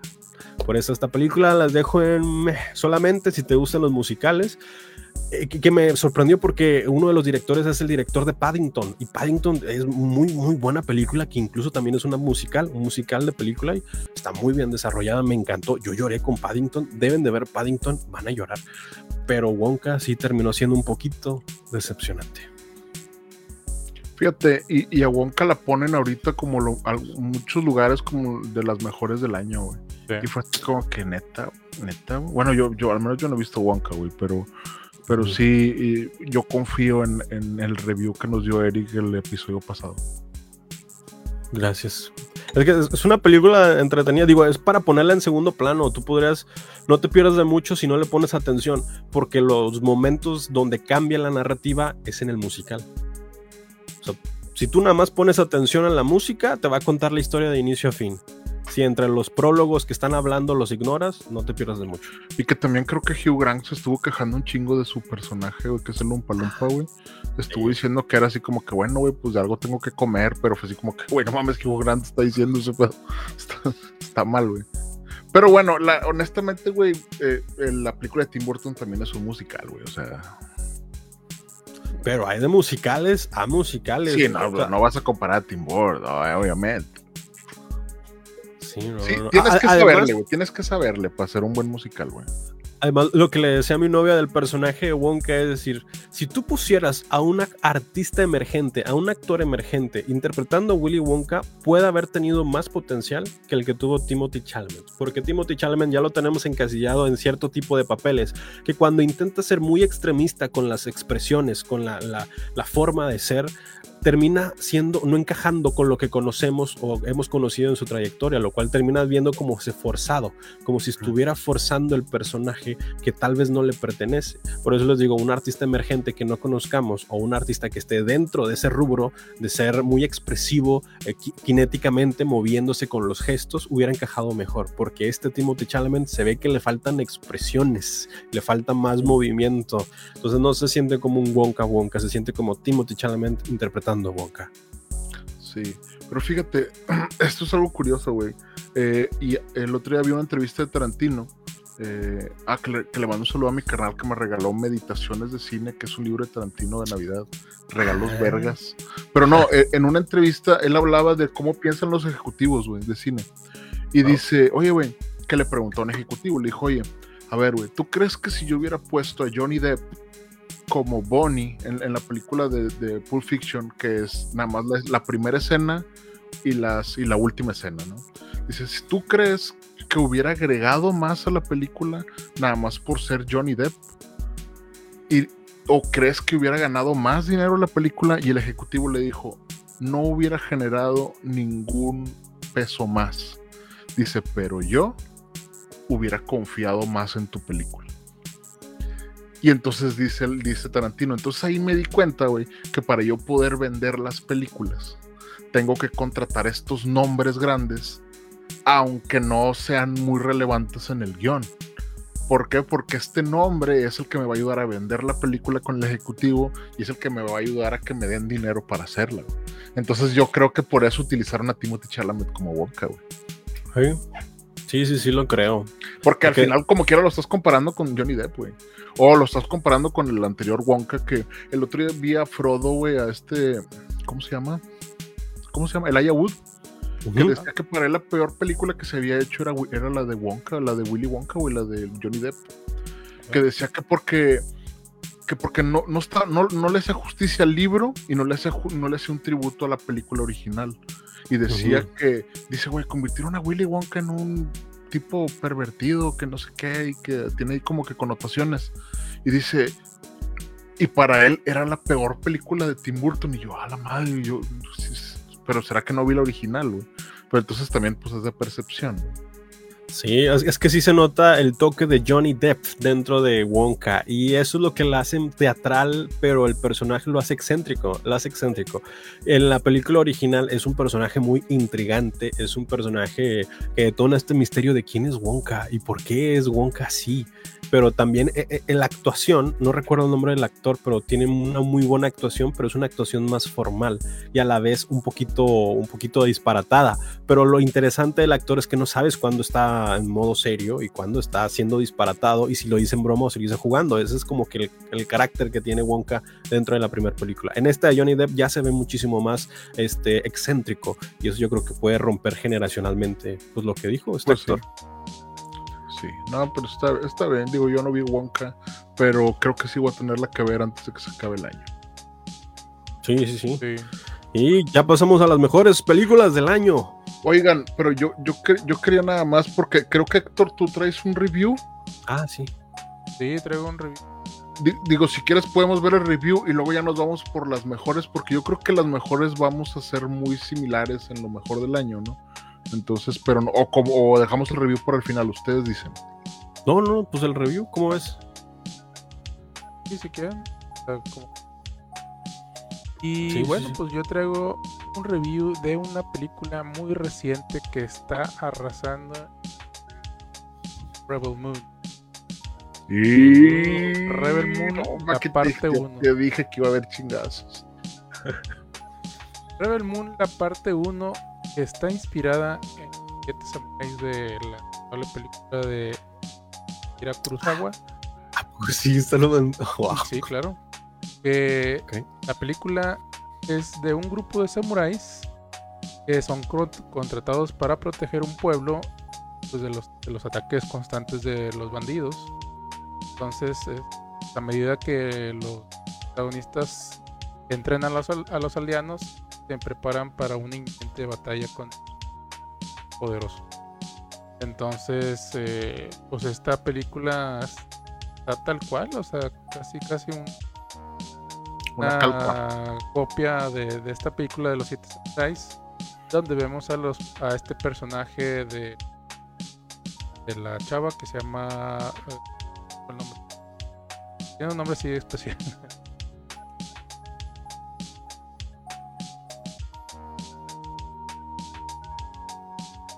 que para, o algo así. Bueno, total, esta, esta chava. Ah, no tenía el cast aquí, güey.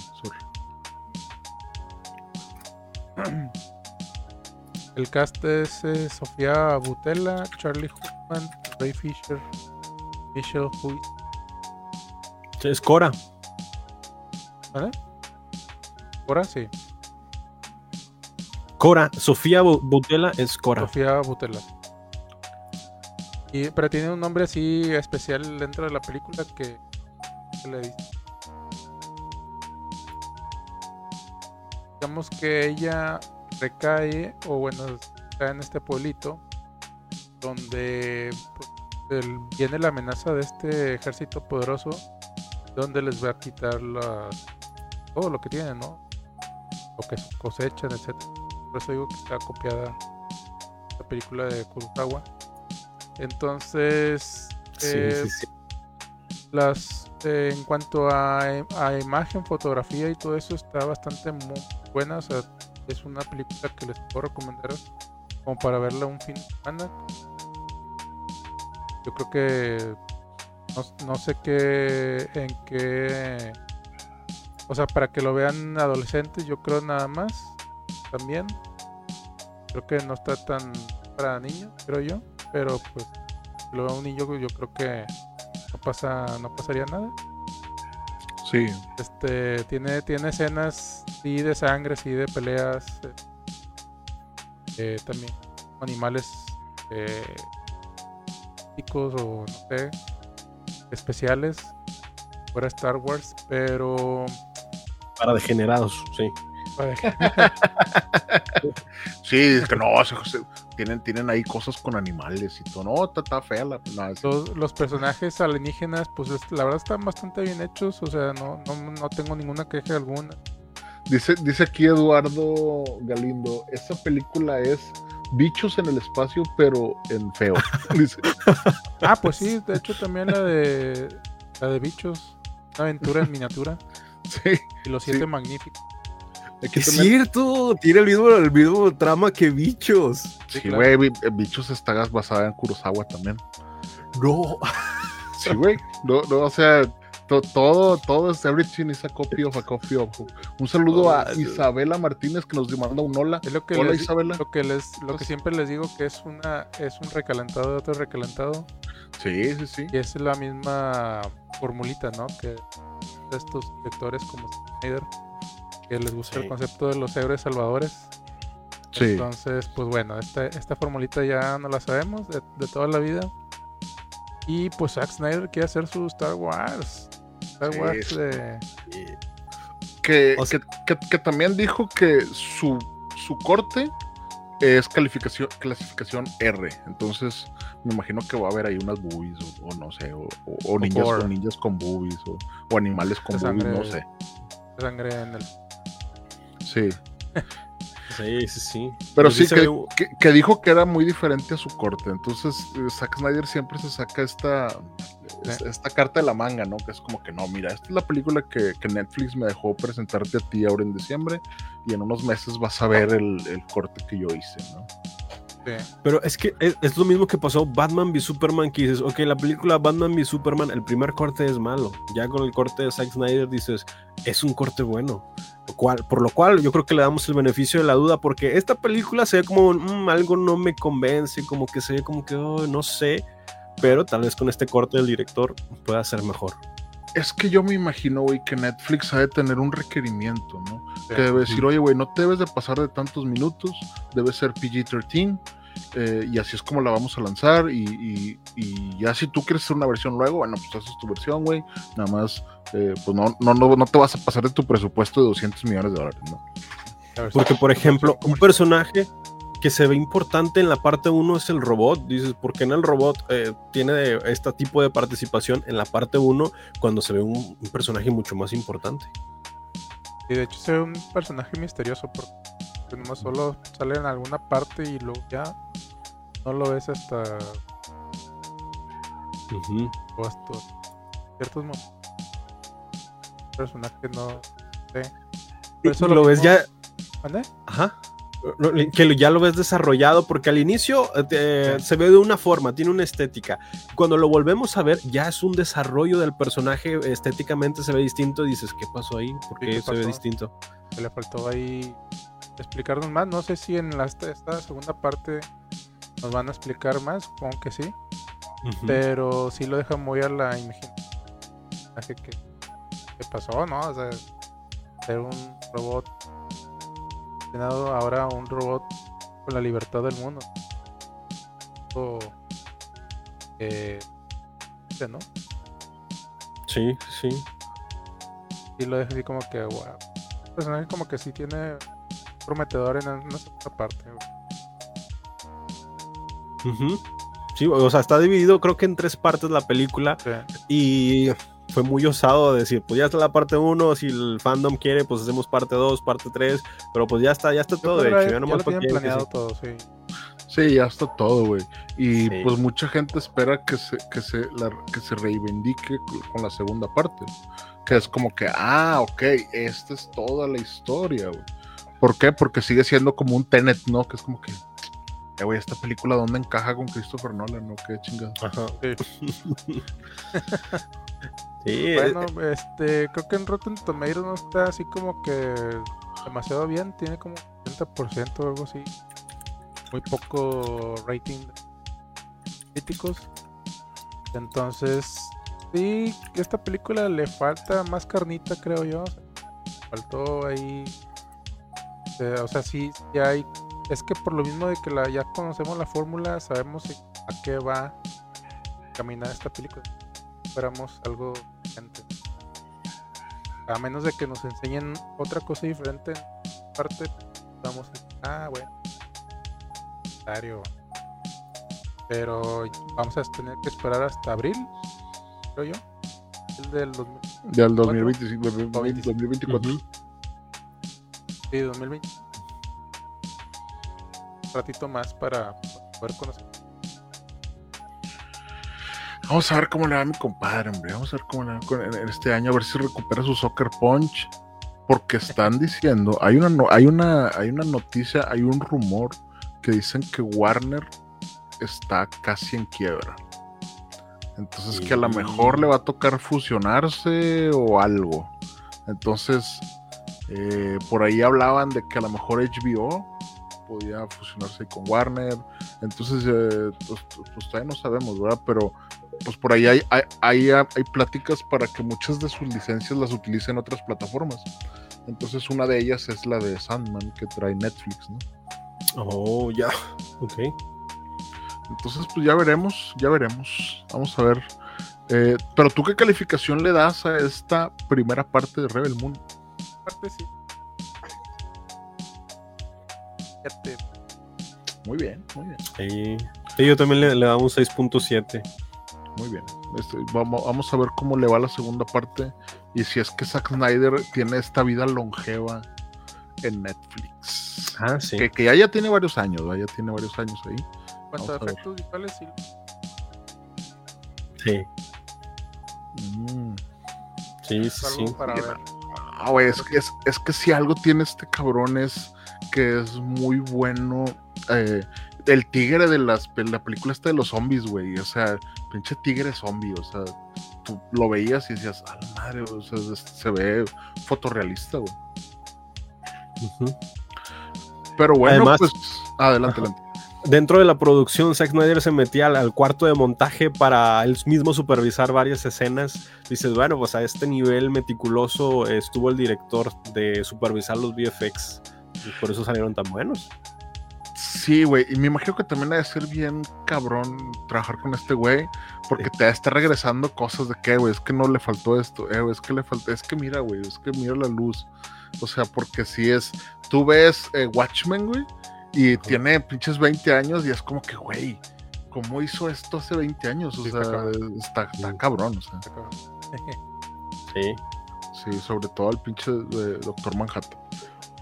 Pero bueno, ahora sí, vamos Ahora a hablar vamos a hablar qué nos, qué- lo que nos trajo lo mejor de este año, o al menos para nosotros, y podemos ahí debatir, ¿no? No, no, no sé si traen un listado ustedes o algo así. Sí, sí, sí. A ver, pues si quieren, pues, comiencen ustedes el, el que usted quiera, el que usted quiera, el que usted guste. yo. Dale, dale. Spider-Man Across the Spider-Verse. Ah, Sí, empezamos fuerte. Y Sí, está entre los primeros, entre los primeros 10. duda ¿Por. ¿Por qué? Justifique su respuesta. ¿Por qué? Porque vemos un Spider-Man muy diferente a las otras películas, creo yo. Ah, ¿quieres decir que es un Spider-Man? ne- Ok, a ver, te escucho. Ah, Te escucho. Que creo que mejoró el- la trama, la, el drama. Entonces, vemos todo este kit completo donde el fanservice se vio muy contento después de verla, creo yo. Así lo puedo sí, sí. resumir. Sí. ¿Tú, tú, tú en qué número traes a. a- ¿Yo? a- no, este, este. Eric? Yo, ¿cómo, cómo están tan seguros que Spider-Man está en mi top de las mejores películas Güey, del año? porque está en top, güey. Está en top. Sí, está en el top. No, no, está bien, pero, pero, pero primero Héctor, es pr- pr- primero Héctor que diga su top y ahorita ya, Ah. ya debatimos las otras. ¿no? Ah, Sí, yo digo todo mi top 10. O si quieren, Sí, po- sí, sí. po- podemos empezar, digo, una por una o como ustedes quieran. Dale, dale. Mi top número Aquí, uno. Nada más, Jonathan, eh, Jonathan 219 dice que si nos encontramos en alguna otra plataforma como Spotify. Y sí, el día de mañana subimos el episodio en audio en Spotify y puedes escuchar todos los 190 episodios para atrás. Ahí nos puedes encontrar. Nomás para aclararle por ahí al buen Jonathan. Con, los audios más importantes de todo Internet y la música ma- ma- más reggaetonera, los Sí. Cinemaners en stream todos los martes y viernes. No, martes Sí, a las 9 martes. pm. Martes en vivo, miércoles en Spotify. Ahí está. Sí, y, le- y- y en el video quisiéramos ponerle un marcianito bailando, pero no, todavía no Sí. tenemos tanta producción. Sé. A ver, eh, bueno, entonces, ¿Spider-Man está en su top 10 de lo mejor del 2023 o no? Para mí Sí. sí. Ok, muy bien. En el, eh, es que yo hice un top, pero es como que top que vi y top que no vi. Entonces, pero ok. sí está en el número 7 de las que sí vi. Ok, ok.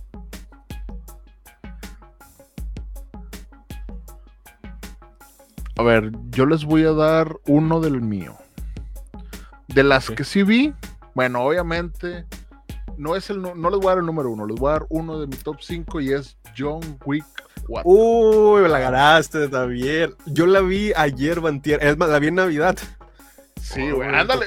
John Wick no, puede ser una perfecta película navideña, güey. Muy buena. O sea, salí con Es ganas como, así de- es como el duro de matar de, de las navidades, pero reciente. Sí, eso es como el duro de matar para degenerados.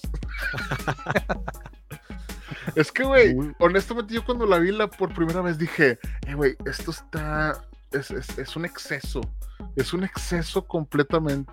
Pero ya cuando la ves detenidamente y luego la historia y luego todos los tributos que hacen al, al cine y luego que al final John Wick se muere, para aquellos que no la vieron. Ah, No, o sea, eh, es, es que en el, en el, en el chapter 3 nos dejaron en el, en el cliffhanger, ¿no? De, de- saber qué iba a pasar con John Wick. Y luego ya se le pone en modo hard mode o modo legendario y, y, yo creo que es una de las mejores películas del 2023. Ahí, ahí- ahí se las dejo. sí.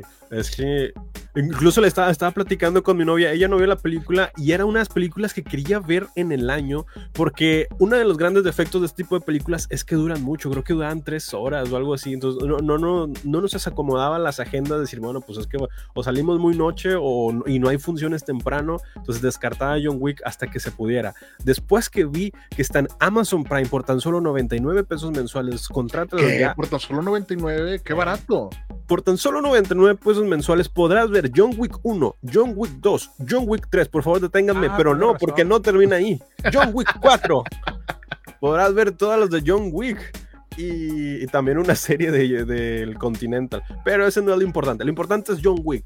Y una vez que ves esta película, dices: Pues, ¿cómo me va a gustar una película de, de, de- de golpes y de matanzas? Hasta que activa tu lado masculino y tu testosterona se, eleva- se eleva cuando empiezas estas coreografías también hechas, por cierto, porque le, le- le decía a mi novia, una de las coreografías que más me encantó dentro de John Wick 4 fue cuando están peleando en una torre y uno de los villanos lanza una patada, pero otro personaje trae un arco y una flecha. la flecha se encaja en el, en el pie del, del villano que va a dar la patada, se encaja en la flecha, el pie está en la pared encajado. Entonces, y mientras John Wick empieza a recargar, y, ¡pum! y lo mata. Entonces, bueno, la forma más realista es que se hubiera muerto o, hubiera lo aventado y ya.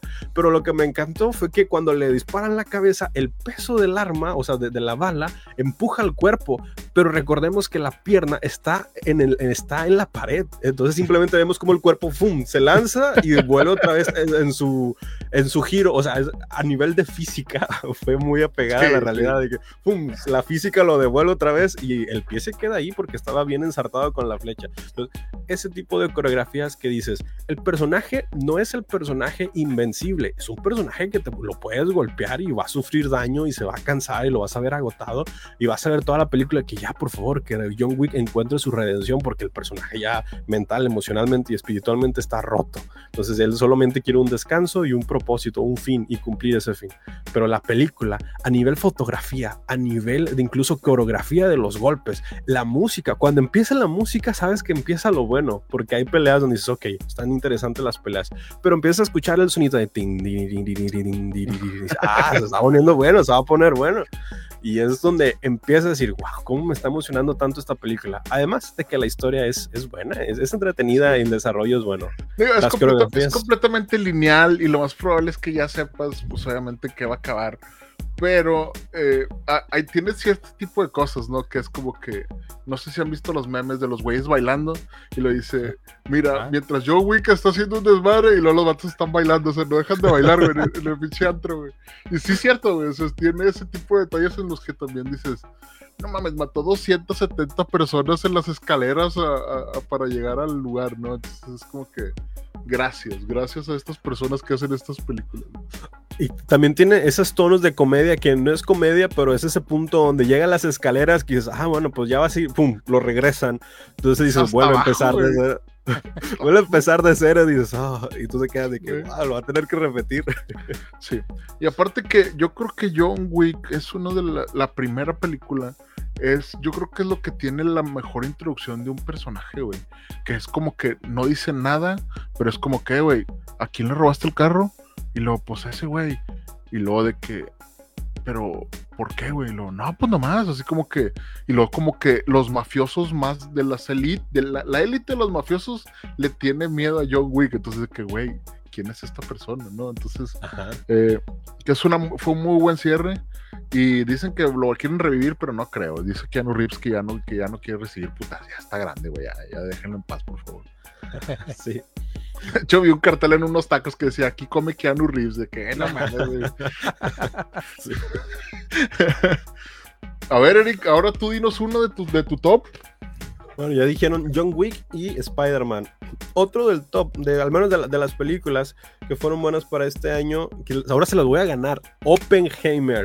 esta película. esta película que sin decir mucho dice todo. Si no estudiaste historia, no te preocupes, ve Oppenheimer y vas a saber qué le dijo eh, Albert Einstein a este Oppenheimer.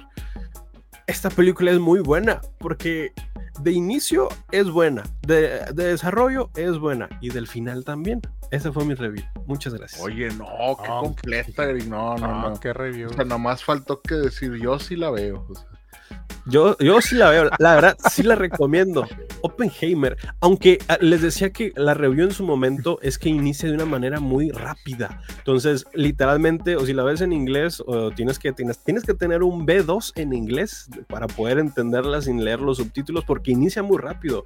Los problemas inician de una forma en la que tienes que prestar atención en el minuto uno que inicia la película. Una vez que inicia la película, es un desarrollo hasta el final y no va a parar de contarte qué está pasando, por qué pasó y recapitular qué está pasando durante toda la película y tratar tú de entender el desarrollo de esta bomba que fue pues histórica a nivel mundial, pero el contarte esta historia de Oppenheimer y el cómo te la cuenta es lo que la vuelve tan entretenida, porque dirías, es una película que ves una vez y lo olvidas, no, es una película que puedes volver a ver una y otra vez y te, enteras de unas referencias que tanto son históricas, reales, como también le dan ese cierto tipo de, de, de emoción a la película, como por ejemplo es, ¿qué le dijo Albert Einstein a Oppenheimer? Y te mantiene con la duda de esa pregunta hasta el final de la película, donde da una resolución que dices, ok, puede o no haber sido la respuesta, pero la, la, respuesta a lo que dio esto me, me, me, satisface en toda la película.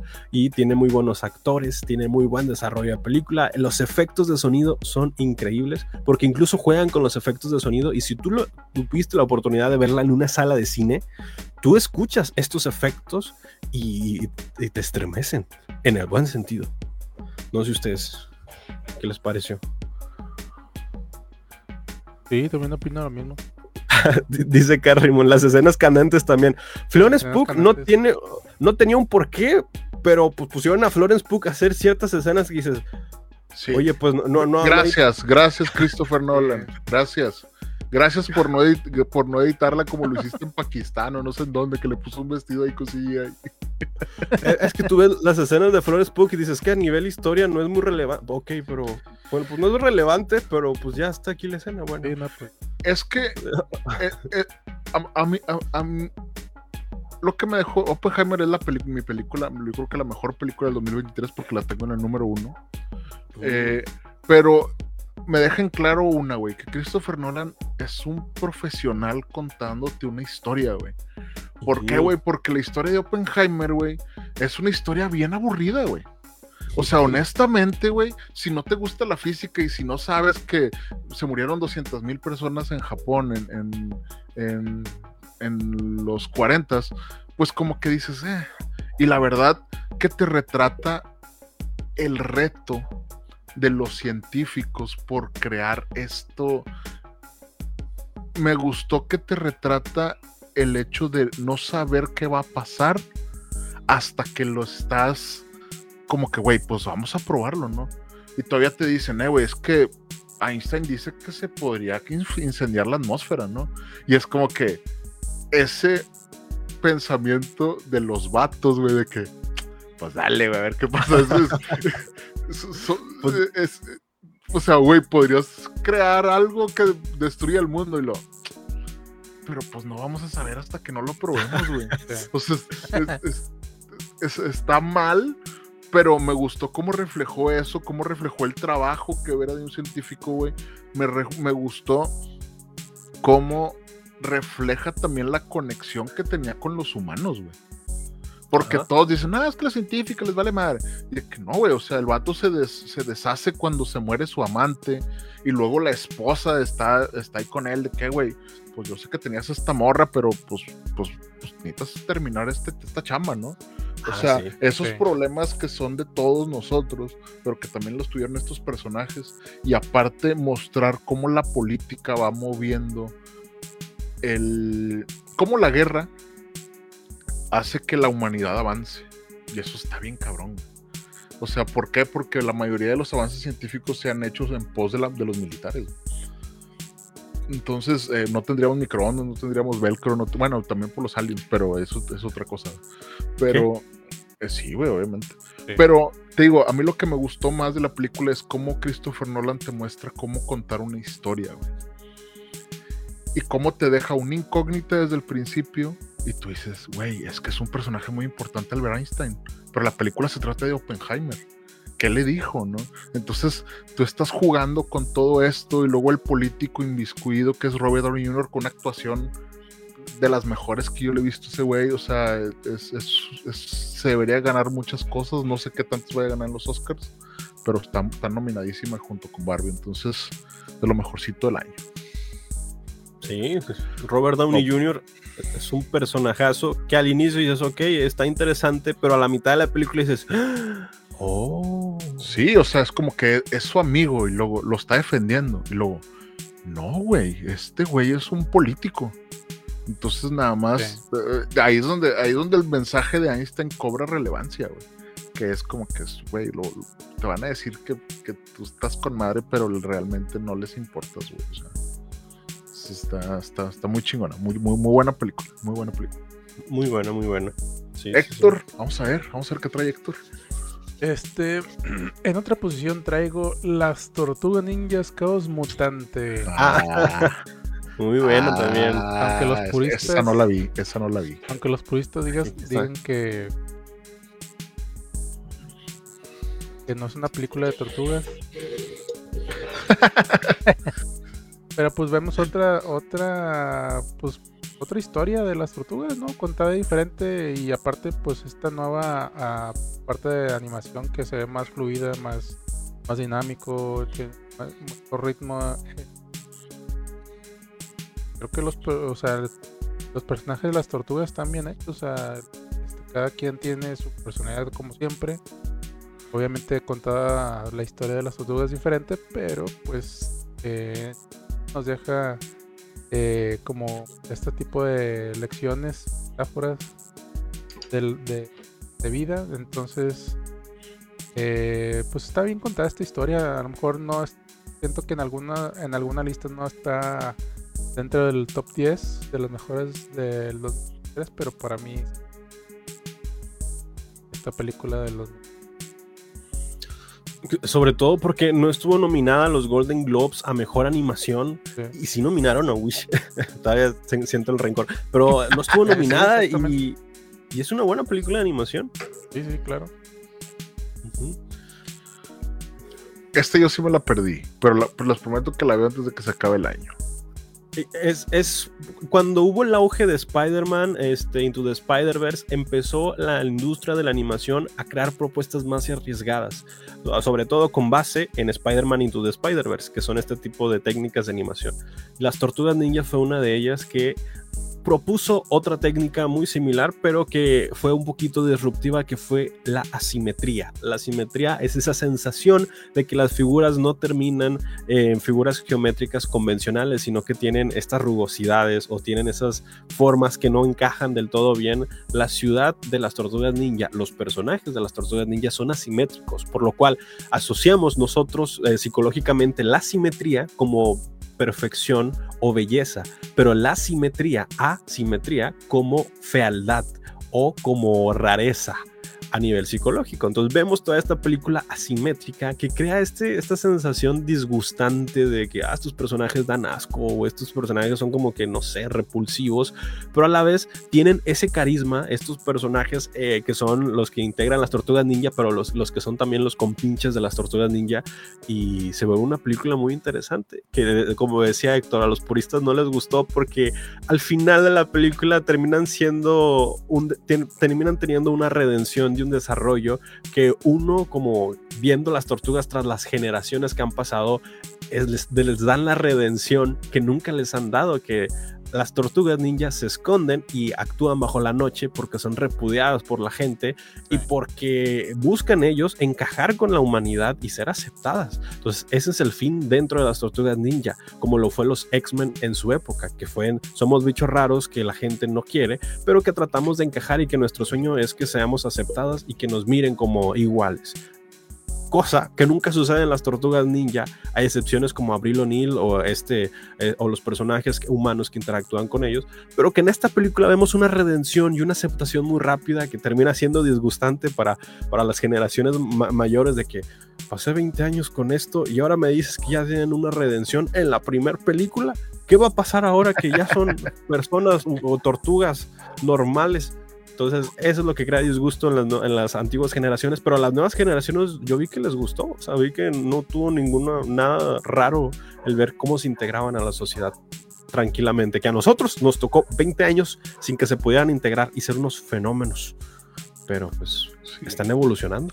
Está bien, todo está evolucionando, no se preocupen, todo se va a acabar muy pronto también.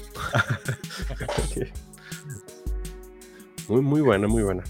Eric, otra película que destronó a las películas de los superhéroes, del mundo de los superhéroes, que cuando, cuando se anunció se creían especulaciones de que qué están haciendo, por qué van a empezar a hacer este tipo de películas, ya les surge dinero a estas compañías. La respuesta es sí, pero la segunda pregunta es por qué este Chris Pratt va a ser la voz de este personaje tan icónico. Esta película de las que les hablo es nada más y nada menos que Super Mario Bros. la película. Una película que a nivel técnico visual estuvo hecho por Illumination, los que trajeron a... Siempre cuando quieren patrocinar una buena película dicen, de los creadores de los Minions. Pues bueno, de los creadores de los Minions... En el intro. trae a Super Mario Bros. Una película que para sorpresa y no sorpresa de muchos, es una muy buena película introductoria a quién es Mario y cuál es el mundo de Mario Bros. y los personajes que habitan en el mundo de Mario Bros. Super Mario Bros. Movie trae todas las referencias y trae un giro distinto a lo que hemos visto anteriormente con las películas de live action de, esta, de este tipo de, de películas de Nintendo. Pero ahora con la mano de los creadores de Nintendo, vaya como supervisores, la fidelidad de la película es tal cual a la de los videojuegos. Y no solamente hacen una mancuerna de videojuegos, y película, sino que seguramente muy próximamente van a, van a ver una, una serie como lo fue en el mundo de los superhéroes de continuaciones de películas adaptadas a los videojuegos. En este caso yo creo que el merchandising o estas eh, cosas que venden del juego se, se, dispararon hace mucho. Es más, hablando de que se dispararon, a mí no me gustaba tanto Mario Bros. Y miren quién se compró este signo de... ¿Dónde está? Este signo y, y, son cosas que jamás hubiera comprado, a no ser por la película, pero miren qué bonito hace. Cosas que jamás hubiera comprado una persona de 30 años. Exactamente, güey. Este, este, este, tipo de, de, de, de, mercancía, vaya, es lo que alienta a las antiguas generaciones que llegaron a jugar Mario Bros. y a las nuevas generaciones que lo están jugando. Imagínate que vas a ver Super Mario Bros. porque ya eres un señor, ya, ya pasas de los 30, ya vas por los 40 y dices, Mario Bros. Esa fue una muy buena época, cuando era feliz. Vamos a verla. Uy, pero no vas solo, vas acompañado de tus hijos, vas acompañado de tu esposa, quien está obligada a ir porque llevas a los niños y no confía en que lleves tú solo a los niños. Entonces también va la esposa. Y una vez que vas a ver la película dices, wow, esto es mi infancia, me encanta cómo retrataron la infancia de los videojuegos con Mario Bros. Y no solamente descubres que te encantó a ti como un, un chavo ruco, sino que le encantó a tus hijos. Y tus hijos quieren saber quién es Mario Bros. o dónde pueden jugar Mario Bros. Y la esposa dices, pues estuvo entretenida, estuvo divertida, está bien pero ahora los niños quieren conocer más de Mario Bros. Y es tu obligación como padre comprarles todos los juegos de Super Mario Bros. Iniciando por Mario Bros. Wonder. Una buena ya empecé aquí. una buena introducción a estos juegos este, por solamente. Este episodio no fue patrocinado por Nintendo. Super Mario Bros. una muy buena película de animación y esperemos que las próximas películas y el nuevo auge sean las live action de videojuegos que están siendo el boom ahora pues sí, sí, sí, la verdad fue un, fue un fenómeno Mario Bros. este año. 1.2 billones de dólares hizo en taquilla. O sea, ah, o sea de que los, los, niños y los adultos estamos ávidos de nostalgia y de juguetes.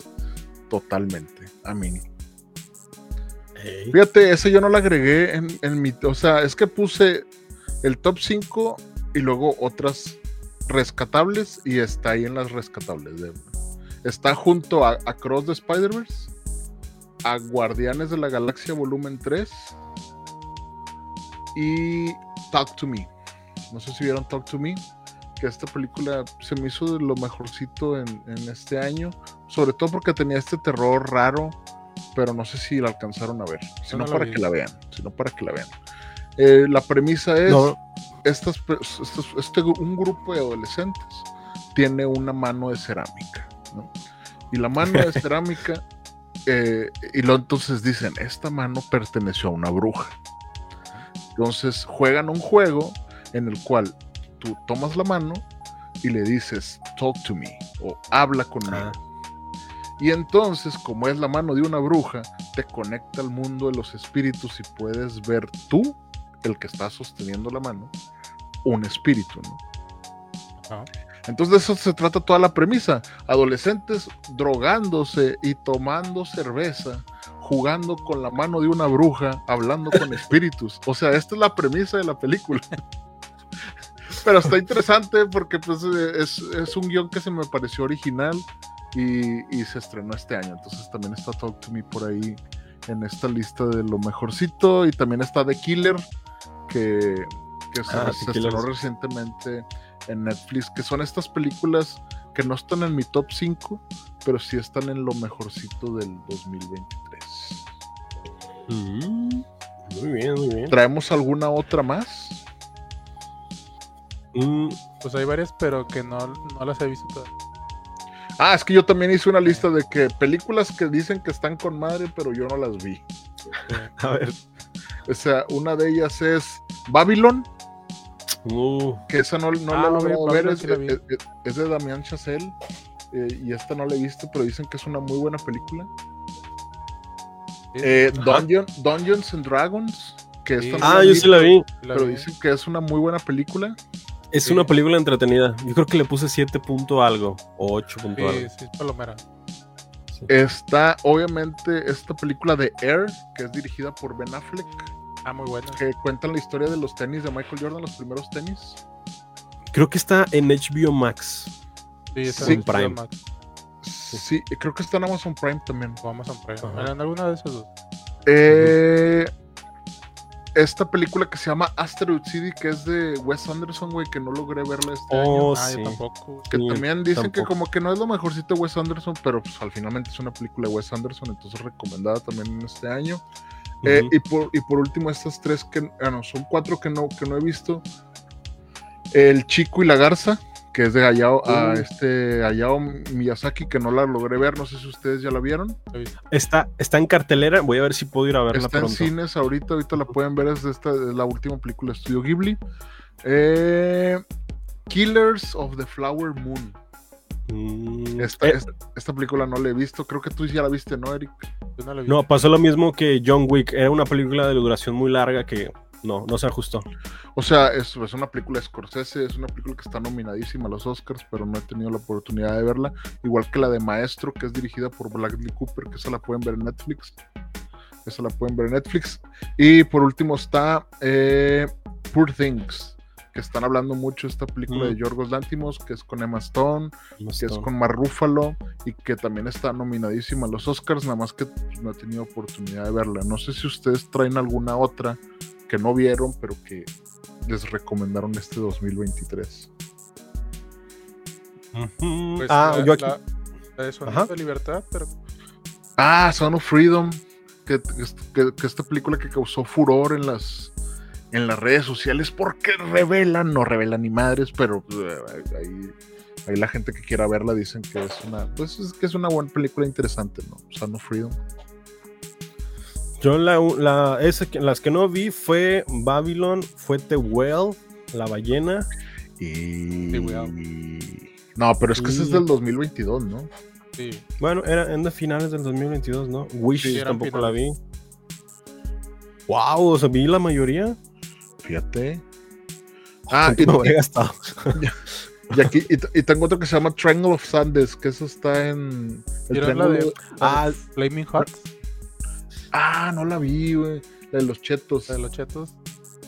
la, el triángulo de la, de la tristeza, creo que está en. Está en Amazon Prime. Está en Sí. Amazon Prime, pero no la he visto. Y dicen que Mm. también es una muy buena película. No, no, no sé. Ya, ya la vi, creo que la recomendé aquí, pero no, no es tan buena como realmente lo pintan. Es que es esta película que como que pasa un Titanic, ¿no? Y sobreviven, pero pues hay clases sociales ahí, ¿no? Entonces Sí. están tratando de sobrevivir en una isla, eh, ricos y pobres. Entonces Es- está, está interesante. Es más bien como el concepto de la idea más que la película. Porque la película no es tan buena. El concepto es bueno, la película no es tan buena. Mm, Tiene un final atropellado. Pero pues está interesante porque pues, así como decía Jonás, es un concepto de lo que una vez que no existen estas sociedades, estas, eh, estas escalas de sociedad y estamos todos a la misma par, pues a quién van a seguir. Ándale, exactamente. Y pues aquí to- todavía tengo mi top 5, pero continúen con su top 5 si quieren ya para, para irnos despidiendo. Megalodon 2. eh, Ah, esa me faltó, güey. Esa no la he visto tampoco. Los efectos eran muy buenos. Sí, sí. Sí, güey, no, patea un tiburón, güey. Nada, o sea, son mamá, mamá. La física era muy mala, los Sí, efectos eran muy buenos. Yo aquí en mi top, top, top, top está Oppenheimer y luego está Barbie, luego John Wick. No, no es cierto. Entre Barbie y John Wick, no, entre Barbie y Oppenheimer Ajá. está The Creator. Esa la agregué en mi Ah, Ah, The Creator, es cierto, fue la que me faltó. Es- es- Muy es- buena. O sea, por lo que representó el hacer esa película, yo creo que tiene un muy buen mérito para estar como las mejores del año. Eh, es una historia lineal, es una historia con un cierre, es una historia algo simple, pero el mérito de hacer esa película creo que, sobre todo los VFX, están, están con madres, est- están muy bien hechos. Y, y de volada te das cuenta cuando un director sabe hacer algo con poco dinero. Sí, sí, porque al- les mencionábamos en episodios pasados que fue grabado con estas cámaras de Sony, o sea, ni siquiera las de cine como tal, sino de Sony, vaya, que uno pudiera comprar, bueno, que uno de clase alta pudiera comprar. Pero dices, pues son, son camaritas que eh, hicieron toda una película y los efectos visuales son los mejores efectos visuales del año que he visto. Qué loco. Sí, está, está interesante. Creo que todavía no está en plataformas, pero creo que ya iba, sí, iba para Amazon Prime o para HBO, no me acuerdo cuál de las dos. Creo que ya está para alquilar, pero no recuerdo en qué plataforma. Es que creo que está en la, a la renta en Paramount Plus, pero, Ah. pero todavía no sale para, para, así que está en alguna plataforma. Ya.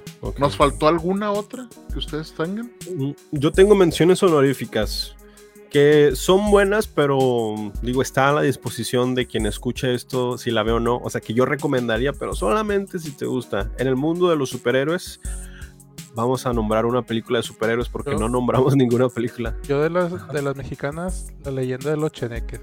Ah, sí. Ah, oye, mención honorífica señor influencer, ¿eh? Es- Ah, esa- esa Oh, sí, sí. señor Sí, influencer. sí, sí, sí vale la pena mencionarla por acá. Revelación del año, señora influencer. es, es el Joker mexicano, literal. Y, y también por ahí que se estrenó la, la serie de Cindy la Regia. Y Ah, que por sí. ahí hasta se andan peleando en, en- en- en Twitter por gente que no es guionista y que sí es guionista y que no sé qué.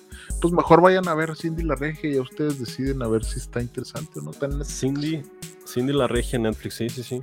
Yo una mención honorífica a Los Guardianes de la Galaxia volumen 3, Volumen que fue un, buen cierre Sí. a, a estas películas de James Gunn. Sí.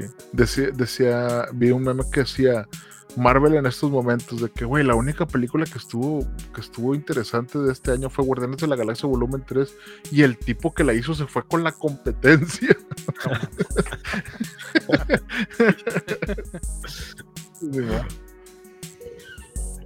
No, pues sí. No, pues. Una- Eh, otra me- Boys Ajá. Que ya la pueden ver en Amazon Prime también.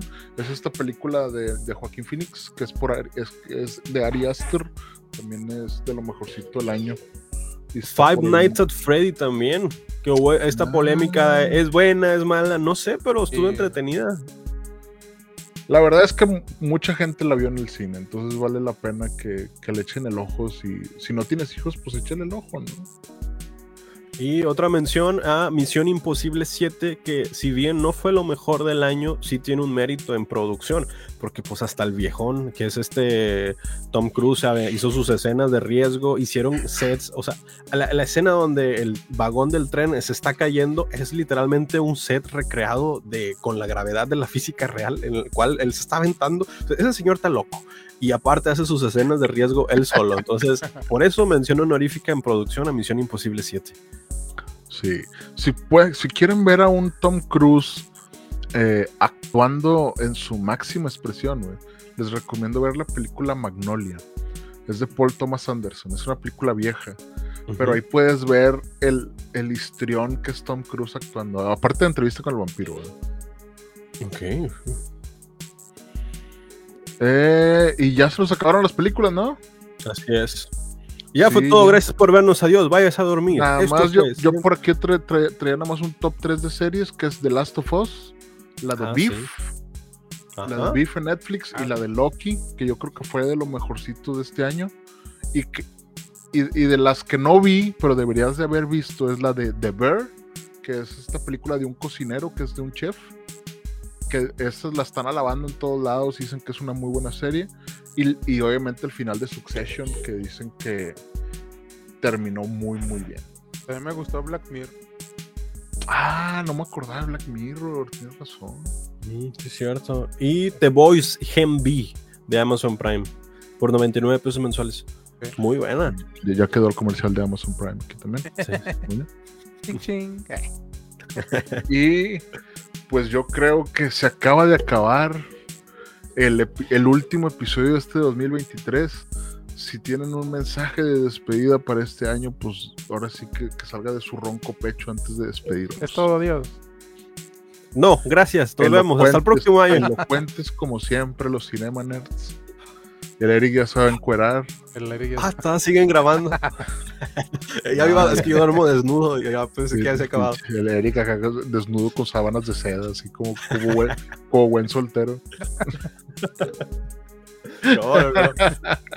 Es cierto. No, este, este 2023 nos, nos agarró a chingazos algunos. Algunos los trajo buenas cosas. Pero sobre todo nos mantiene aquí. Entonces yo creo que este fue un buen año y esperemos que el otro sea muy chingón. Ese es mi mensaje para, para ustedes y obviamente para toda la audiencia que está escuchándonos el día de hoy.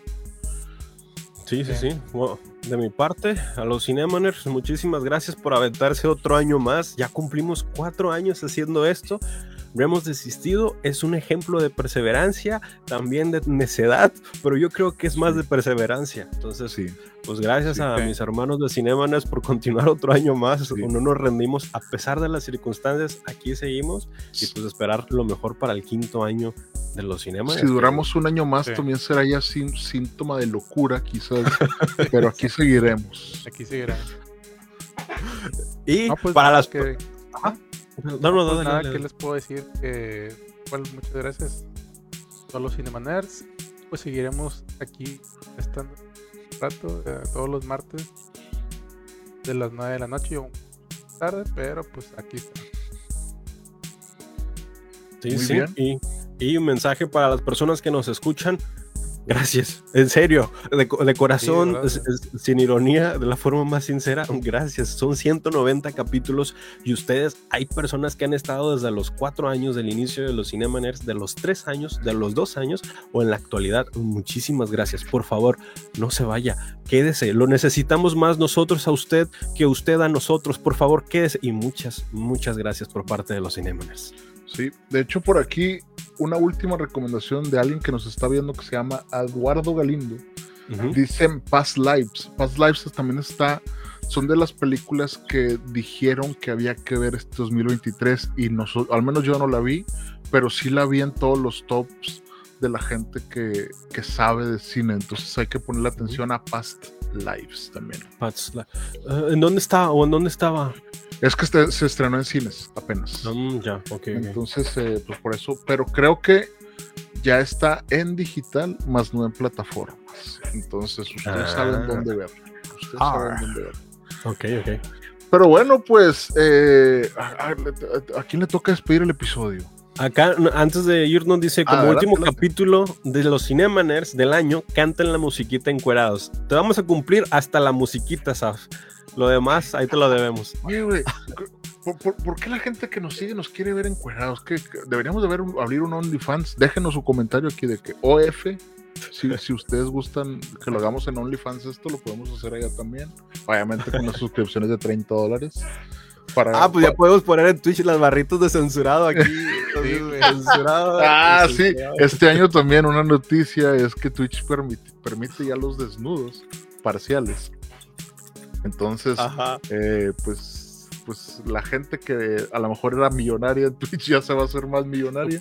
Pero bueno, pues, pues allá ellos, ¿no?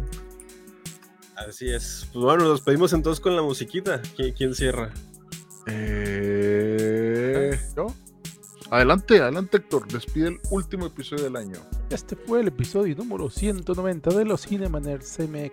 Eh, nos pueden ver como arroba Eric Waffle, como arroba Jonas Bain en redes sociales y a mí me pueden encontrar como Cine- Connector en todas las redes sociales. Y pues bueno, este, en este episodio hablamos, de lo mejor del año, lo peor y lo me del 3 así como otros tipos de reviews y comentarios que no vienen relacionados al mundo del cine. Sí, sí, sí, habla- mejores teorías conspirativas, mejor político del año. No, no, este episodio estuvo completísimo. Sí.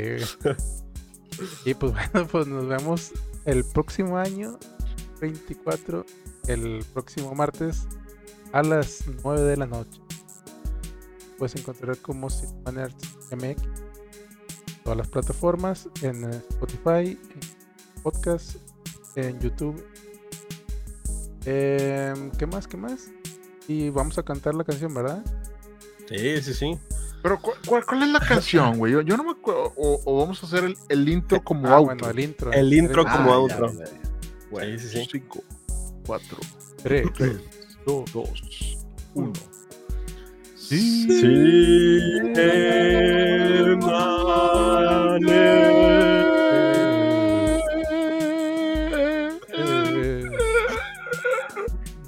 Muy bien. Ahí está. ¿Contentos? Nos vemos el próximo año. Pásenla, Nos vemos hasta el próximo año. nos vemos el Pásenla muy bien. año. No se emborrachen, no se emborrachen. Gracias por escucharnos. Búscanos en redes sociales como Cinema Nerds MX, en donde no solamente hablamos de cine, sino también de series y videojuegos. No olvides seguir este podcast, darle like y suscribirte. Gracias. Hasta la próxima.